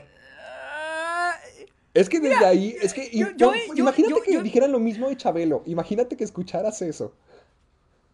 es que hasta donde sí no es una figura tan infantil. ¿O sí? Según yo, pues sí, Pee Wee's Playhouse, o sea, tenía su propio programa infantil. ¿Sí?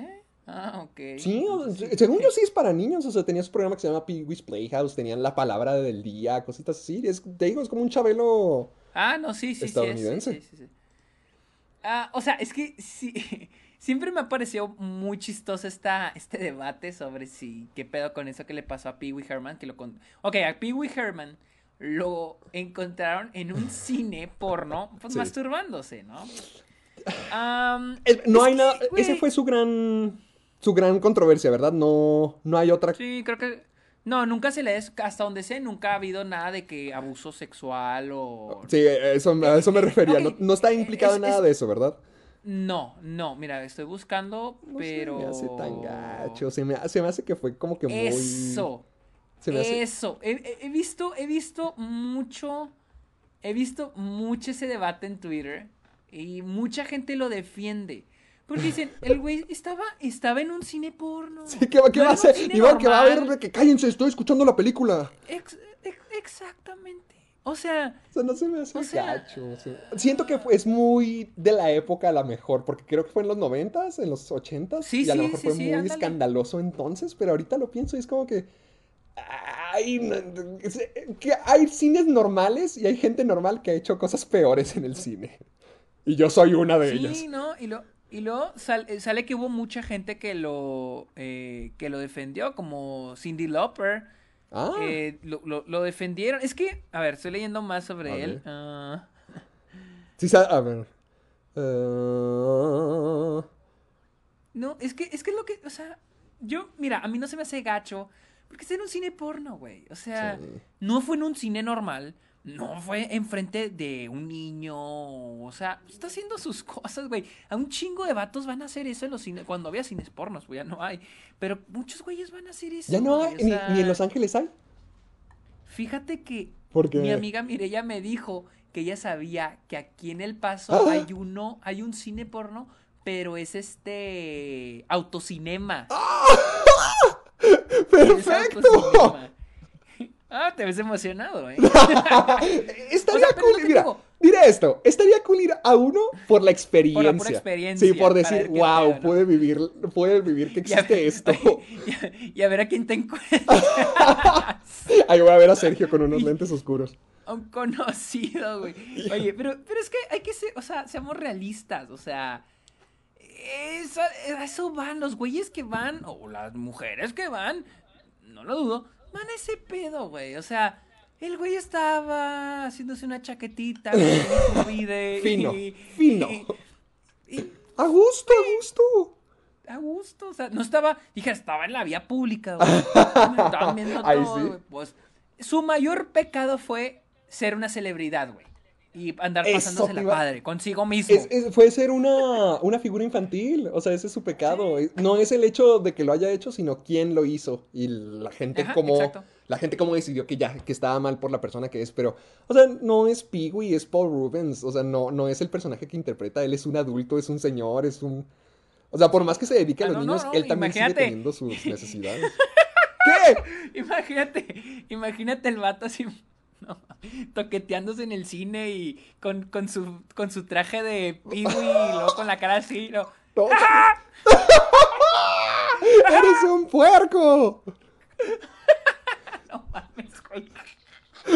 ¡Wow! Es como se ríe. ¡Wow! ¡Wow! ¡Wow! Tu mente funciona de una manera que nunca Tal quisiera vez, averiguar. tal vez sí estaba, en- tal vez sí está en el papel de güey, en ese momento. A, a lo mejor por eso fue tan dramático todo esto. Tal vez sí, güey, es que no sabes.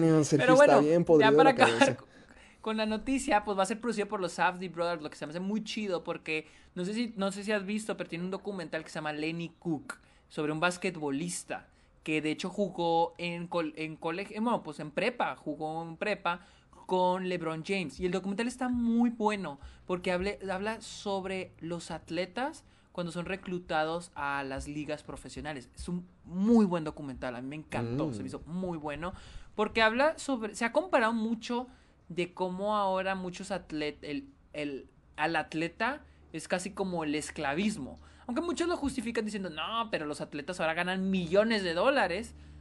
Pero cuando ves este documental te abre un chingo los ojos sobre la realidad de los, de los contratos que tienen los basquetbolistas, cuando los reclutan muy chavitos. Por ejemplo, algo que aprendí ahí es de que a, par- a partir de no sé qué año se hizo como que una ley que prohibía a las, a las ligas reclutar chavos menores de edad. Porque muchas veces los chavitos no sabían por lo que estaban firmando y a veces firmaban por cosas que no era, que al final del día no eran justas, ¿no? Está muy interesante y es dirigido por los Safdie Brothers, por Benny y George Safdie. Entonces Está tenemos a muy las chido y personas la, correctas. Sí, la neta sí, o sea, la neta siento que va a ser un muy buen documental. Y es de HBO, y HBO tampoco defrauda, no suele defraudar, la Mm, perfecto, perfecto. A mí me parece muy bien. Yo sí quiero ver más de él. Paul Rubens me encanta y qué bueno que estamos de acuerdo que él no hizo nada malo. Solo se está divirtiendo. Solo ¿Qué- qué- hay peores, hay peores. Cállate ya. Siguiente pregunta de noticia. No quiero tener eso en mi mente Ah, hoy. bueno.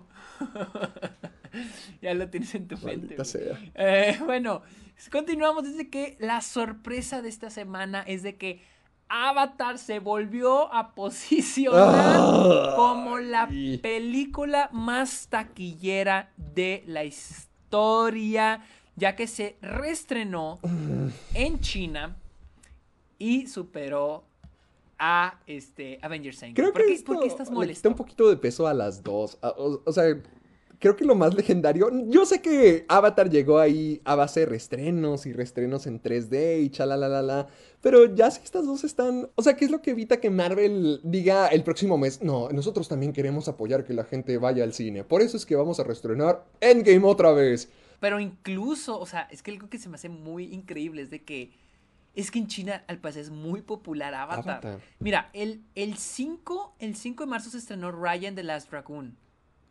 El 5 de marzo y quedó en tercer lugar de la taquilla. ¿Qué pex? Y eso que tiene cultura asiática, la película. Tiene, ajá, tiene que ver con eso. Y Avatar se estrenó y estuvo en primer. Güey, no mames. Ok, ¿Qué? Ah, eh, estoy viendo cuánto hizo ese fin de semana.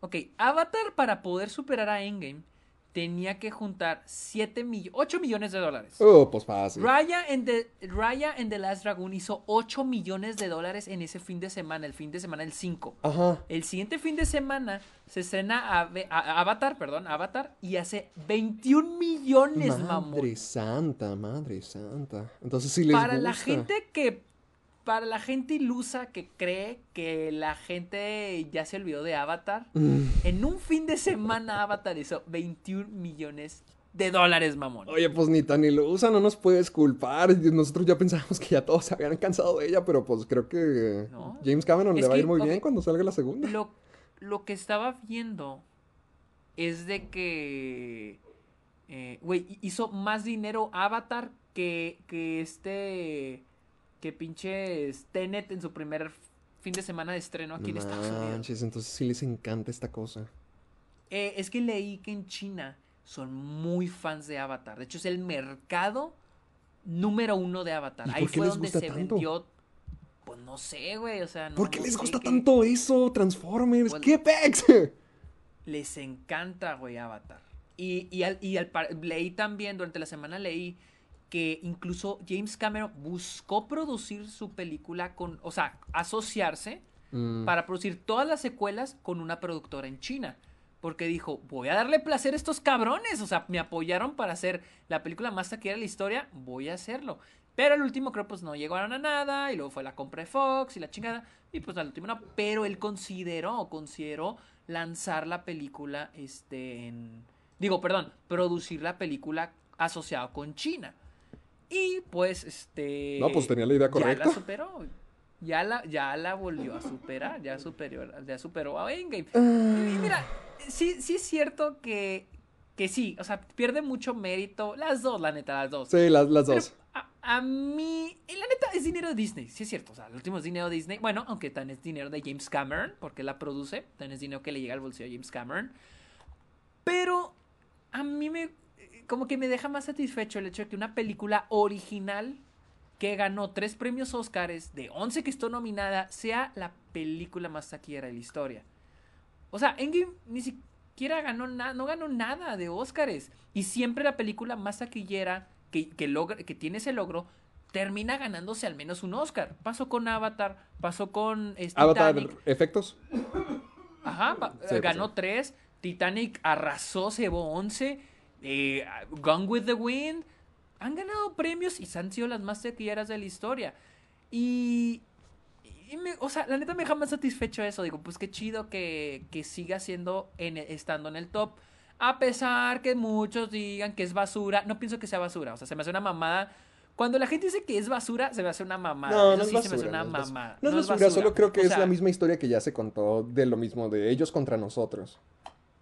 Sí, sí, pero Es- pues cuántas veces la, o sea, la hemos visto en un montón de Es, veces. es Tampoco la es única razón por la eso. que a mí no me gusta tanto Avatar, porque es que es, o sea, y eh, es una historia que he visto mucho y hay versiones que me gustan más. Por ejemplo, también Wolf Walkers es exactamente la misma historia, pero me gustó mucho más por todo lo demás. Simplemente el hecho de que Avatar no me encante tanto viene de ahí, de que es Pocahontas, es lanza, sí. eh, danza con lobos, es eso. Pero por eso me aburre, por eso sí yo siento que no debería de ser tanto la primer película o la más... O sea, no, no que lo controle la calidad o lo que sea, todo es cuestión de marketing o de lo que significa hacer una película. Pero no me... No me encanta por eso. Ah, De ahí viene mis gustos de Avatar, que es la misma historia y lo que queda aparte, más allá de, de la historia en sí, siento que tiene que ver mucho con los efectos. Siento que en su momento la gente le impresionó mucho, por eso todos iban a verla en 3D. Yo fui, cuando se reestrenó en 3D aquí en Delicias, yo fui a verla también. Siento que eso era lo que tenía que aportar Avatar y no mucho más, por eso no, no me encanta. No, y aparte el hecho de que el mismo director repite ese logro, güey, se me hace bien cabrón. O sea, James Cameron lo hizo con Titanic y luego lo Ah, hizo sí. con Avatar, güey. O sea, digo, Eso sí verga, güey. está- O sea, sí, está sí. cabrón. O sea, está cabrón. Sí, sí, me quito el pinche... som- Mira, James Cameron no es, de, no es santo de mi devoción, güey. Pero me quito Sí, el sombrero con ese cabrón. sí, Porque bien- digo, bien que alguien haga eso. Y, y digo, Endgame, Endgame también no es como que tenga, o sea, tiene 20, más de 20 películas que salen, es una gran franquicia, es la secuela de la parte 1 que dejó un cliffhanger muy cabrón.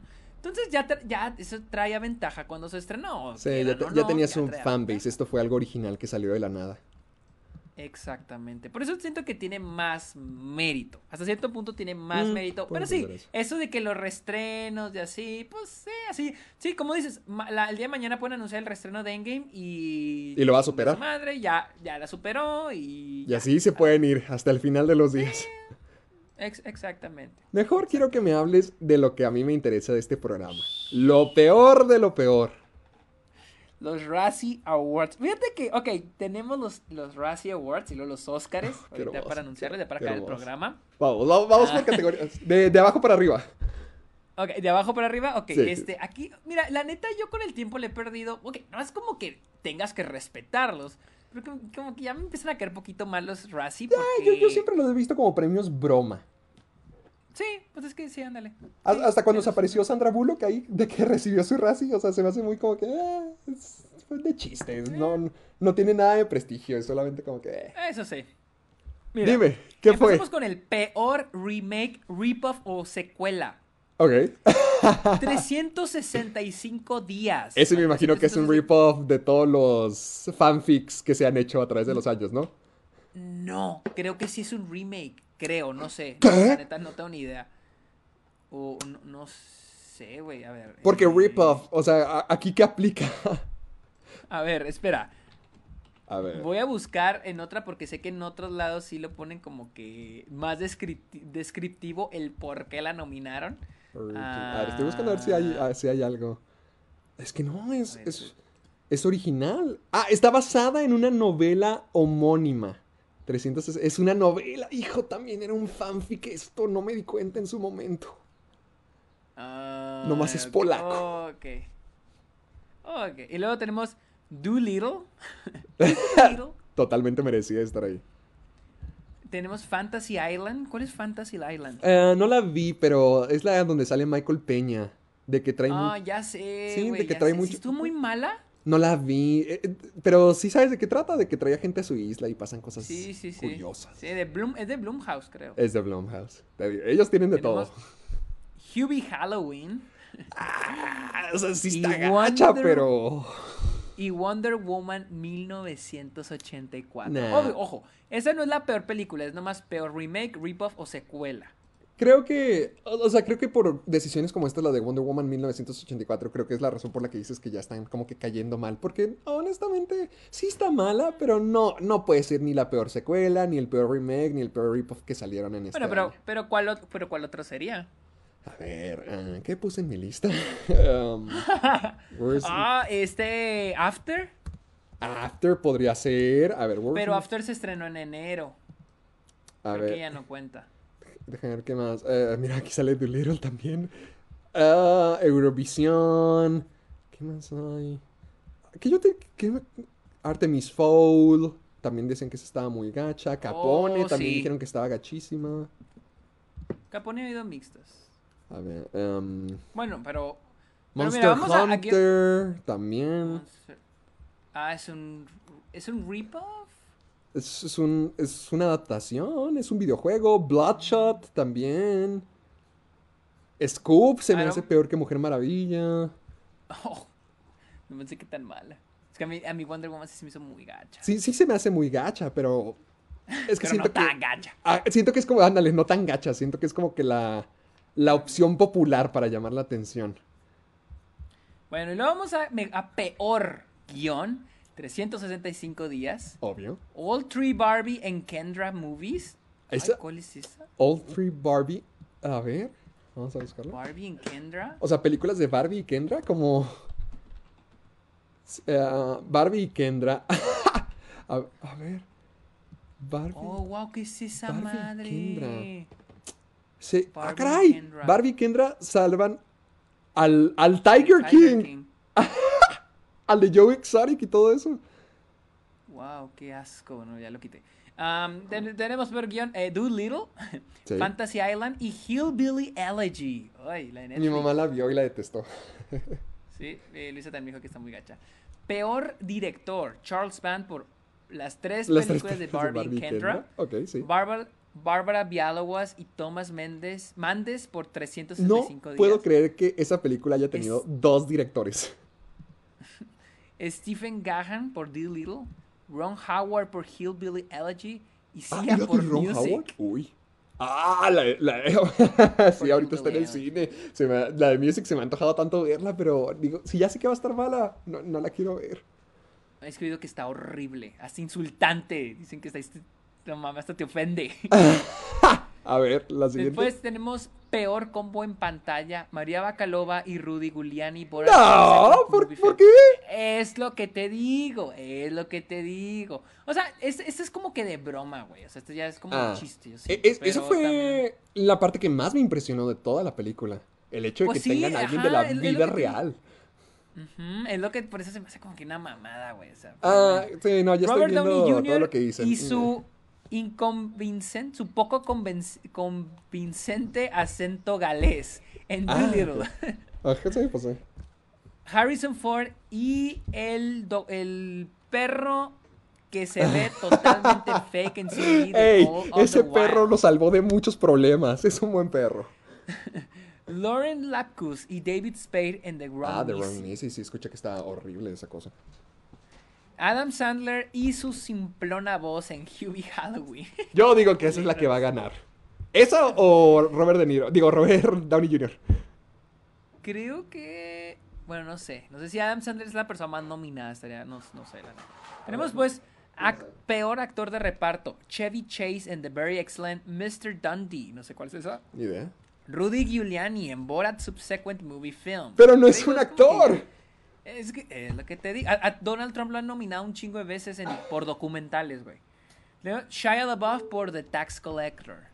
Arnold Schwarzenegger, Iron Mask. Y Bruce Willis en Breach, Hardkill and Survive the Night. Wow, qué chido. Bueno, no me sorprende. y luego tenemos peor actriz de reparto, Glenn Close, Hillbilly Elegy. Glenn Close, spoiler alert, es Está la en los nominada. Al Oscar y es creo la tercera persona en la historia en ser nominada al Oscar y al Razzie Awards por el mismo papel. ¿Quiénes han sido los Es- otros? No sé, a ver, deja busco. Razzie Award and sí and Oscar. Ah, same year. James Coco por Only When, La- When I Laugh, me sale. James Coco en 1982 y Amy Irving por Gentle, 1984. Mira, 11 actores que ganaron, no son 11, 11 Oscar, 11 actores que ganaron eh, nominaciones al Razzie y al Oscar en el mismo año. Sí, pero, pero esos son, pero esos han de ser, por ejemplo, Halle Berry está ahí, pero por dos diferentes roles. Sin Ah, embargo, ah, Glenn ah, Close, ah, esos tres que te mencioné, estos dos más Glenn Close, son en Es el el mismo, mismo año el mismo rol. Que lo hace más irónico. Ah, Ok, sí, sí, sí, ya te entiendo. ¿Quién- ¿Quiénes fueron los demás? eh, ah, por Only When I Laugh, eh, James Coco, Coco ¿Y el otro? y Amy Irving por Gentle en 1984 y, el otro, y el último en 1982. Luego. Luego tenemos, ay, güey, ¿dónde lo dejé? Aquí está. Peor eh, Ah, actriz dije de peor actriz de reparto. Glenn Close, Hillbilly Elegy, Lucy Hale por Fantasy Island, Sí. Maggie Q por Fantasy Island, Kristen Wiig por Wonder Woman 1984 y Mary Siegler por Music. No diría que Kristen Wiig fue horrible en Mujer Maravilla 1984. Su personaje Eh, lo será, pero no. Sí, eso iba a decir. El personaje es muy malo. Mí, Sí, pero no la el personaje. Eh. Luego, peor actriz: Anne Hathaway en The Last Thing He Wanted and The Witches. Ah, por las dos. Eh, Por, por las dos, ambos. Doble. Y luego tenemos Katie Holmes, Brahms, The Boy 2 y The Secret, Dare to Dream. Y luego tenemos a Kate Hudson por Music, Lauren Sí. Lapkus por The Wrong Missy y Anne-María Siekluka por 365. Ay, totalmente merecido. Yo siento que 365 días va a ser el gran ganador de varias de Sí, estas Yo categorías. también pienso eso. Yo también pienso eso. Después tenemos peor actor, Robert Downey Jr. por Doolittle. Sí, Mike. Lindell de Mike Lindell de My Pillow Guy en Absolute. Proof. Ni idea de quién sea. Michelle Mor Morone, Morón, ¿De el máximo. Adam Sandler por Hubie Halloween y David Spade por The Wrong Missy. Pobre hombre. Y aquí, Worst Picture, la peor película, 365 días. Sí. Absolute Absolute Proof. Proof. ¿Cuál es esa? Doolittle, Fantasy Island y Music. Esos son. Ahora, ya, vámonos en serio, vámonos. Vámonos a las nominados al Oscar porque esta mañana salieron los nominados al Oscar. Oye, pero esta de Absolute Proof, ¿cuál es? Ni idea, güey. A ver. Ah, ya sé cuál. Es algo como que es de Estados Unidos, ¿no? Es un documental. ah, a ver si es el que yo creo. Sí. Ah, no. Ah, a ver, precious. 2000. Es un, no, es un documental a favor de Donald Trump. Dicen que Ay, no. De la conspiración de lo del. De las y elecciones. madres, creo. Sí, creo que sí. Ay, bueno, no. bueno, ya dejemos los- No, los pues vamos a la- vamos. A lo bonito. Vamos a los Oscar. Que esta mañana salieron nominados al Oscar. Ya antes de cerrar el programa. Empezamos con efectos visuales. Los nominados son Love and Monsters, The Mm. Midnight Sky, Mulan, The No, One no, and no, Ivan Mulan tiene y más. Tenet. Mulan no tiene buenos efectos especiales. Sí, he visto mucha gente quejándose de eso. Mulan tiene una pantallota verde que te mueres. Nada, nada, ¿qué haces? Sí, no, pudranse, pudranse, qué basura. ¿Cuál, No. cuál- estaba pensando cuál otra hubiera Possessor hubiera Defectos, bien. defectos. Ah, ah, Possessor pudo haber estado aquí mejor que Mulan. Fácil, fácil. Ah, después tenemos mejor diseño de producción. The Father. Estoy muy feliz porque The Father se metió porque pensé que le iban a dejar fuera por, en diseño de producción. Y a mí me encanta el diseño de producción. en Pues sigo sin verla. Fue de hecho en los premios amargados. Fue mi película favorita en, diseño de producción. Después está Matt Rainey's Black Bottom. Oh, Mank, sí. News of the World y Tenet. Ay, ¿Has visto News of the World? Sí, sí la vi. ¿Qué tal estaba? Porque creo que le diste tres estrellas y media. Y toda la gente también la tenía en su lista de mejores películas. Está bien. Está bien nada más. O sea, es que el problema es que como que tiene muy buenas ideas, pero al último se va por, por la fórmula. De Mm. señor con una niña, la tiene que cuidar, la tiene que llevar de punto A a punto B, se tienen que conocer. Ah, sí. O sea, lo que no se vimos llevan bien, en- se- luego se ya a- aprenden a tolerar. Ya lo vimos en León, lo vimos en Logan, lo vimos en The Last of Us. O sea, ya En- la- ¿Cómo se llama la de los Cohen? La de la niña y Jeff Bridges. Ah, True Grit. True Grit. True Grit también. Sí, o sea, es algo que hemos visto. Después tenemos maquillaje y peluquería, Emma, Hillbilly Elegy, My Rainey's Black Bottom, Mank y Pinocchio. Mm, bien, muy bien. Película internacional. Está Another Round, Oh, ok. Better Days, Collective, yeah, baby. yeah, baby, pendejo. La- sí. The Man Who Sold His Skin. Yeah. y Quo Vadis Aida. Eh, mucha gente anda molesta porque no, no, Sí. pues no nominaron a La Llorona ni a este, Ya no estoy aquí. Ya no estoy aquí. No he visto las demás como para dar una opinión, pero ay, sí me hubiera gustado. O sea, de estas nomás he visto Another Round. Another round. Mira, yo he oído que Better Days y The Man Who Sold His Skin no están tan buenas y que eran mejores Mm. las otras dos. Quo Aida he oído que sí está buenísima. Collective, no necesito que me lo digan, está excelente. Ya lo Y sabes. tú. Another round, a mí, y Another Round a mí me encanta. Y es la favorita, la neta, es la favorita a ganar. Oye, pero lo cool aquí es que no está Minari. Oh, no, pues es que por las reglas, porque aquí sí te piden que sea una producción eh, extranjera. Ah, y Minari no es una. perfecto. Aquí las reglas están más están mejor hechas, güey. Perfecto. A ver, ¿qué más? También tenemos mejor edición de Father. Yo les dije, es mi favorita en edición. A mí me Ah, espera, espera, espera, espera, espera, espera. Ah, es de Yorgos. Yo pensé que era Yorgos Lantimos, ¿no? Lamprimo. Pero este es. No, Yor- no. Yo cuando, te- yo cuando, cuando vi la película y salen los créditos al inicio pensé, ¿Yorgos Lantimos? Pero creo que este también, este Yorgos La- Lamprimos. Lamprinos. Es es como- Yorgos- Es como su parodia o algo así, ¿no? De otro país. Pues de hecho, no, pues de hecho también trabaja con Yorgos Lantimos. creo que también trabaja con él. Wow. También tenemos Nomadland, Ah, Promising obvio. Young Woman, Sound of Metal y The Trial of Chicago, Chicago Seven. 7. Oye, cada vez estoy más cerca de ya rendirme y ver The Trial of the Chicago 7. Siento que para este punto ya, ya tengo que verla. Pues tú sabes. O sea, está mala, está bien, no te vas a aburrir. Bien, Mejor, eh, eh, mejor corto documental, mm, creo que nadie las ha visto, pero igual las voy a mencionar. Colette, A Concierto is a Conversation, Do Not Split, Hunger Guard y A Love Song for Latasha. Y luego tenemos mejor eh, documental, está Collective, estoy feliz que sea Colota en Collective Collective. aquí. Crip Cramp, el, que siempre me has estado dice y dice. Está muy bueno. The Mole Agent. El agente topo, ya, ya la puedo decir que ya la vi. My Octopus Teacher, que te- creo que está en Netflix, he oído que está buena. Y Time, que está en Amazon Prime. Mm, esperaba ver a Dick Johnson is Dead aquí, pero la verdad. Yo sí, siento que no. O sea, con todos los que estoy viendo, a lo mejor, y por lo que me has dicho, por ejemplo, con Collective, ya me dijiste que es tu película favorita. Creep Camp también me dijiste que fue de las mejores. Yo ya vi La Gente Topo y está muy buena. Time también ya la vi y también está muy padre. La única que no tengo referencia alguna es la de My Octopus Teacher. El- lo, lo- lo más lo que me acabas de decir. Sí he oído que sí, sí he oído cosas buenas de esa película. Pero a mí sí me sorprendió que no nominaran a Dick Johnson is Dead porque era favorita hasta para ganar. ¿Para ganar? Y Mm. ya, y ya ahorita ya no, pues no. Después tenemos mejor fotografía, está Judas and the Black Messiah, Mank, News of the World, Nomadland Nomadland, sí. y The Trial of the Chicago 7. Pues yo no Nomadland sé está- yo no entiendo por qué Trial of the Chicago 7 está aquí, o sea, no tiene como que una fotografía como Judas and the Black Messiah tiene una super fotografía, Mank también. News of the World, te digo, News of the World, the World tiene una historia muy formulaica, pero todo lo técnico es excelente. La fotografía es muy buena. Nomadland ni se diga, o sea, Man también. Travel Chicago se ven aquí, no tiene nada que hacer. Sobra. ¿verdad? Yo pienso que no. Era, era, era para. Era, Ok. ahí, pues, yo siento que era para otra película, ¿verdad? Mejor Ah, corto. tampoco te voy a decir que tienen. Tampoco te voy a decir de que tiene una pésima fotografía. Pero, pero no es la mejor cosa. Mejor corto live action, Feeling Through, The Letter Room, The Present, Two Distant Strangers y White Eye. Esos son los. muy bien, no vi ninguno. Eh, mejor corto animado, Burrow, Genius Lucy, If Anything Happens, I Ah, Love You. ese está en Netflix, Ópera. ese lo podríamos ver. ¿sí? Ópera y Yes People. Ok.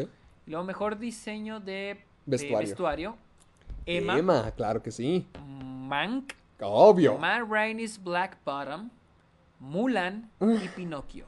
Yo estoy entre Ma Rainey, a lo mejor Ma Rainey o Mank se lo podría estar llevando. Yo siento que Mank se la va a llevar esa. Y luego tenemos mejor sonido, que este año, acuérdense que se unieron mezcla de sonido y edición de Ah. sonido. Ahora ¿Nomás es para este año va a sonido ser? nada más. No, ya, ya es permanente. Ya oficial. Uf. Ajá. Es Greyhound, Mank, News of the World, Soul y Sound of Metal. Me alegra mucho que se haya metido Soul. Siento que tiene muy buen diseño de sonido. Pero Sound of Metal Metal se lo va a llevar. Sí. No hay otra película que pueda. Ex- exactamente. Entonces tenemos este mejor eh, soundtrack original. Tenemos a The Five Bloods, Mank, Minari, News of the World y Soul. No he escuchado el de The Five Love, pero yo siento que podría ser Mank o Soul.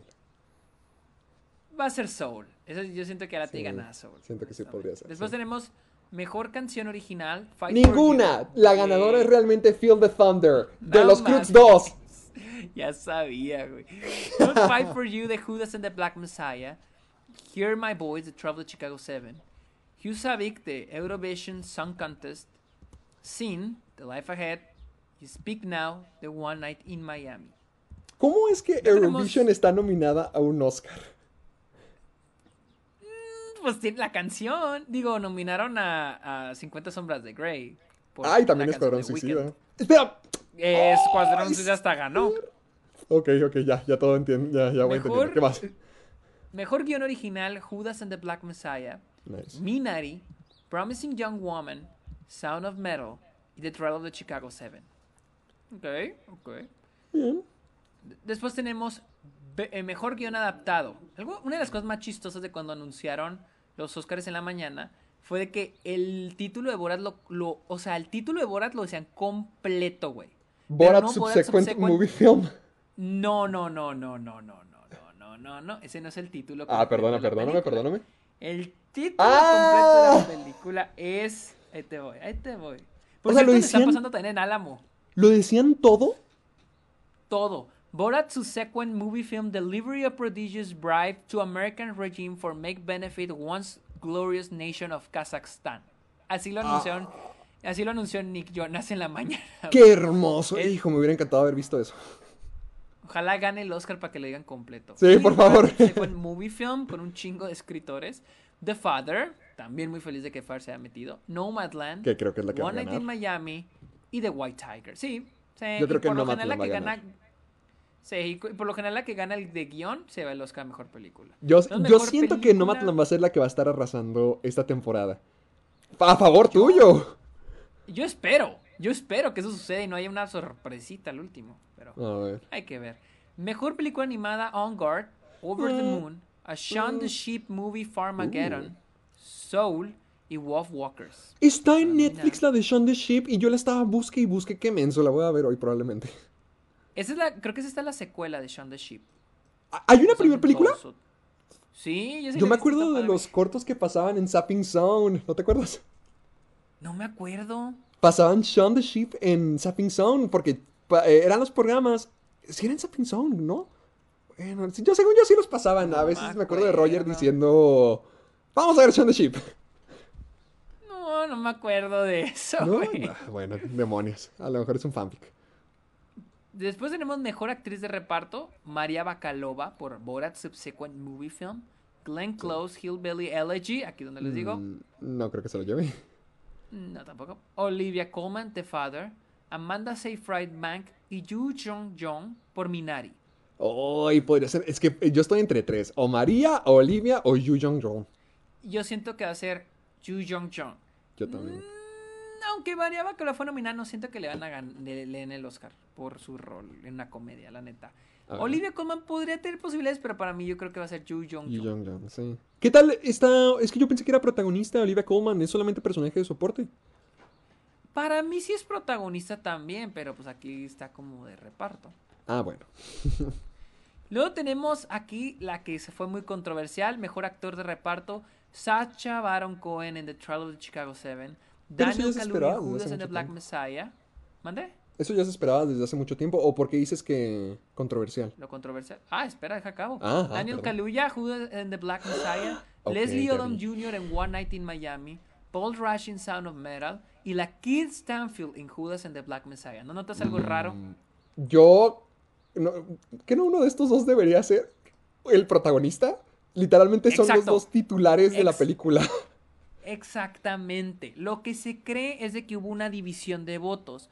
Y hubo gente que puso a Daniel, eh, de los de, la academia, de los de la academia, hubo gente que puso a Daniel Kaluuya como protagonista y a la Kid Stanfield como de reparto. Y hubo gente, y hubo otras gentes que pusieron a Daniel Kaluuya como de reparto. Daniel Kaluuya se ganó su puesto y la Kid Stanfield, pues se cree que hubo votos divididos. Por lo general, votos divididos significa, pone en peligro la nominación del actor, porque pues votos divididos al último son Ah. menos votos por categoría. Entonces, Pero al parecer la Kid Stanfield lo logró.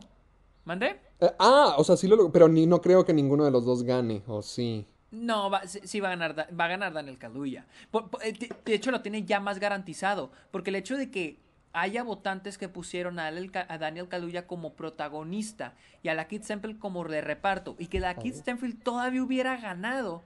O sea, están diciéndonos que los votos de las personas que votaron por Kid Stanfield por de reparto van a votar por Daniel Kaluuya, la mayoría van a votar por Daniel Kaluuya Mm, por de reparto, más los que votaron por Daniel Kaluuya normalmente. Entonces, para mí se está cantada por Daniel Kaluuya. Mm, perfecto. A, a mí aquí lo que me alegra es que sea Leslie Odom Jr. quien esté nominado. Porque es este Sam Cooke en, en One Night in Miami. Y mucha gente siempre se está eh, fascinada por Malcolm X. Y fíjate que a mí no me encantó tanto, sentía que estaba un poquito cursi. Y a mí me gustaba más Sam Cooke, me gustó ese lado hipócrita de él, ese lado de querer ser un complacista, se me hizo un muy buen personaje, así que me da gusto que en lugar de Malcolm X él sea el, el reconocido. Yo por el que sí estoy súper ultra mega contra Free Paul, Paul Rush. Paul Rush, Yo sé que no va a ganar, ya me di la idea de que no va a ganar, pero estoy feliz que haya conseguido la nominación, la verdad. Paul Rashi, Ah. lo estoy buscando. No, no, pues sí es un actor, sí tiene varias películas, no, ok.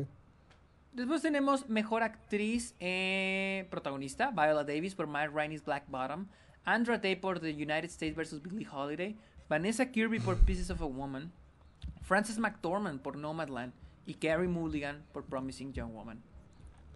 Después, estas, estas eran las que era- ya sabíamos que iban a ser nominadas. la. Sí, nomás está- quiero ver Promising Young Woman ya, ya para quitarme las ganas, porque ya me cansé de escucharlo en todos lados. Es que sí está muy, muy padre. Después tenemos mejor actor eh, protagonista: Riz Ahmed por Son of Metal, Chadwick Boseman por Matt Rainey's Black Bottom, Anthony Hopkins por The Father, Gary Oldman por Mank y Steven Yeun por Minari. Mí lo que me cae, lo que me ha caído gordo es de que en Film Twitter, en es- bueno, en el Film Twitter de Estados Unidos, le han tirado mucha caca a Gary Oldman porque ¿Por qué? muchos, muchos querían que nominaran a Del Rolindo por The Five Bloods. Entonces muchos dicen, pues Riz Ahmed, Chadwick Boseman, Anthony Hopkins se lo merecen. Todos amamos a Steven Yeun, la neta, nadie, Sí. todos lo amamos. Entonces mucha gente dice que, ay, Gary Oldman apesta en Mank, hubieran metido a- No, no Entonces, apesta. Fue, fue, fue cuando puse el tweet de que dije, si no está, aunque, aunque en realidad era casi toda la gente acá en Estados Unidos la que está quejando, no en, en México, pero lo puse en español. Entonces dije, o sea, puse que si su favorito no fue nominado, no significa que tengan que echarle caca A los demás. Está bien si dices, yo diría que merece mejor la nominación tal actor que este, me gustó más. Sí, está bien, de pero, no, no tienes que echarle caca y decir de que eh, Gary Oldman apesta, es basura en... O sea, no, güey. O sea, puedes decir bien, merece más la nominación de Roy Lyndon que Gary Oldman. Ya, estuvo, ya. No tienes que tirarle caca. O sea, Gary Oldman actuó muy bien ahí en Mank, la neta. Pero bueno, a la chingada. Luego tenemos mejor director Thomas Vinterberg por An- Another Round. Esta sí me sacó un pedo, la neta, no esperaba esa. No esperaba que estuviera él ahí. David Fincher por Mank. Lee Isaac, Lee Chung Isaac por Chung, Minari. Sigue siendo mi favorito. Chloe Chao por Nomadland y Emerald Fennell por Promising Young Woman. Esta es la primera vez que dos mujeres son nominadas el mismo año. Eh, digo, en la misma de directoras. Yo creo que También este es la año ¿Perdón? También es la primera vez que dos hombres asiáticos son nominados en la Oh. misma categoría. La primera vez que dos mujeres negras son nominadas en, en la misma, eh, la mejor actriz, que son Viola Davis y Andra Day. Wow. Este, y también, vamos, mejor película, The Father, Judas and the Black Messiah, Mank, Minari, Nomadland, Promising Young Woman, Sound of Metal y The ¡Oh! Chicago Seven. No Esa es esperaba la que Sound of primera Metal vez también nominada. Güey, esta es la primera vez en la historia que una mujer es nominada a mejor actriz y a mejor, y a mejor película, o sea, como productora, Frances McDormand. Nomás Ah. para que se den una idea, di- dirán de que, ay, pero que tiene mérito. Nomás para que se den una idea, en la década pasada Bradley Cooper lo hizo tres veces. Fue nominado por eh, American Hustle, por American Sniper y por A Star is Born, como actor y como, Y como productor. productor. Y esta es la primera vez que una mujer lo hace en la historia de los Oscars. Súper cool. Yo siento que es lo que iba a decir, que yo creo que este año ya fue el, el paso a la diversidad que tanto querían. Porque yo honestamente estoy muy contento con esta lista. Siento que está todo lo que debería estar. Sí, está súper bien, la Se me neta. O hace sea, muy sí justo entiendo, todo. sí entiendo, sí entiendo que algunas digo que, ay, hubiera preferido este por este otro. O sea, nunca puedes tener a todos contentos. Sí, la pero neta. es por podría- preferencia ya propia. Sí, exactamente. O sea, por ejemplo, veo mucha gente que dice que no, a mí me hubiera gustado que se hubiera metido este, ve- eh, esta, esta categoría. Pues, es, güey, es que no se puede nominar a todas. O sea, también, o sea.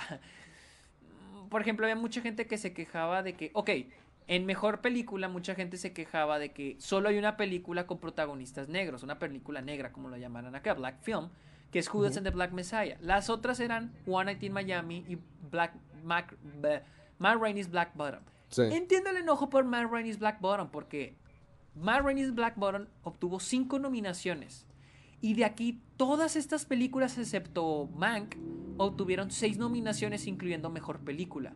Si a Van Rainey's Black Bottom le hubiera nominado Mejor Película, hubiera también obtenido seis nominaciones. Y trae actor y actriz. Entonces, sí siento que Matt Rainey Black Bottom debieron haberla nominado. Pero también muchos están de que, no, deben haber nominado One Night in Miami. no, o sea, es que no es ya huevo. Y yo tenía mi teoría porque siempre muchos son de que 10 nominadas. Pero, por ejemplo, ahora fueron 8. Era mi teoría de que, que si nominan menos de las que creemos.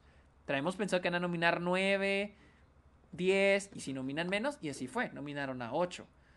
Yo la neta estoy contento. La neta no, no, puedo pedir más. Está, quedó bien, quedó bien. Sí, a mí se me hace una lista justa, una, una lista bien.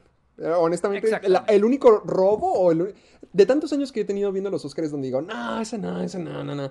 La única que digo, ¿por qué no está aquí? Es la de ya no estoy aquí. Pero genuinamente todas las demás se me hacen como que, ah, no, todo tiene sentido. No, no, sí, sí, sí. Sí. Sí, a mí, a mí, a mí yo quedé satisfecho quedé feliz más porque quedaron este The Father y quedaron Collective y Nomadland y la neta estoy feliz, estoy feliz como una pinche lombriz. ¿Dónde te seguimos? Estoy en Twitter e Instagram como arroba el Sergio Munoz. También estoy en. ¿Cómo se llama? Twitch. pueden buscarme en Twitch. Ahí tengo la notificación a las 4 de la mañana. El Sergio Munoz está en vivo. está en vivo haciendo pendejadas. Ah, pues y por si quieren ver el en vivo de cuando mis, reacciones, pues ahí véanlo. También tengo mi podcast, está ok, que lo pueden escuchar. Ya estoy volviendo a subir este episodio. ¿Dónde te podemos seguir, Héctor? Eh, a mí me pueden encontrar en YouTube como Caja de Películas. Ya voy a subir mi tercer parte de A todos los chicos que amé. Nomás estuve tomándome un break para descansar todo este tiempo. ¡Woo! ¡La emoción! Eh, me pueden encontrar en Twitter y Facebook como Caja de Películas. Me pueden encontrar en TikTok y en Instagram como Soy Héctor Portillo. Eh, yo también estoy en Letterboxd como Héctor Portillo. ¿Qué me falta? Nada, ¿no? No, pues yo creo que ya. Pues no, pues ya, ya, ya, tú tienes una cita a las cinco y media, ya, vámonos. Recuerden seguirnos en este. Em, ah, no, escucharnos en Spotify y Apple Podcast. Y usar el hashtag Soy Amargado cada vez que, pues, tengan un comentario, sugerencia, meme, o lo que sea, en Facebook, Instagram, Twitter, en redes sociales. Así que yo creo que ya es todo. Vámonos. Vámonos. Bye. Bye.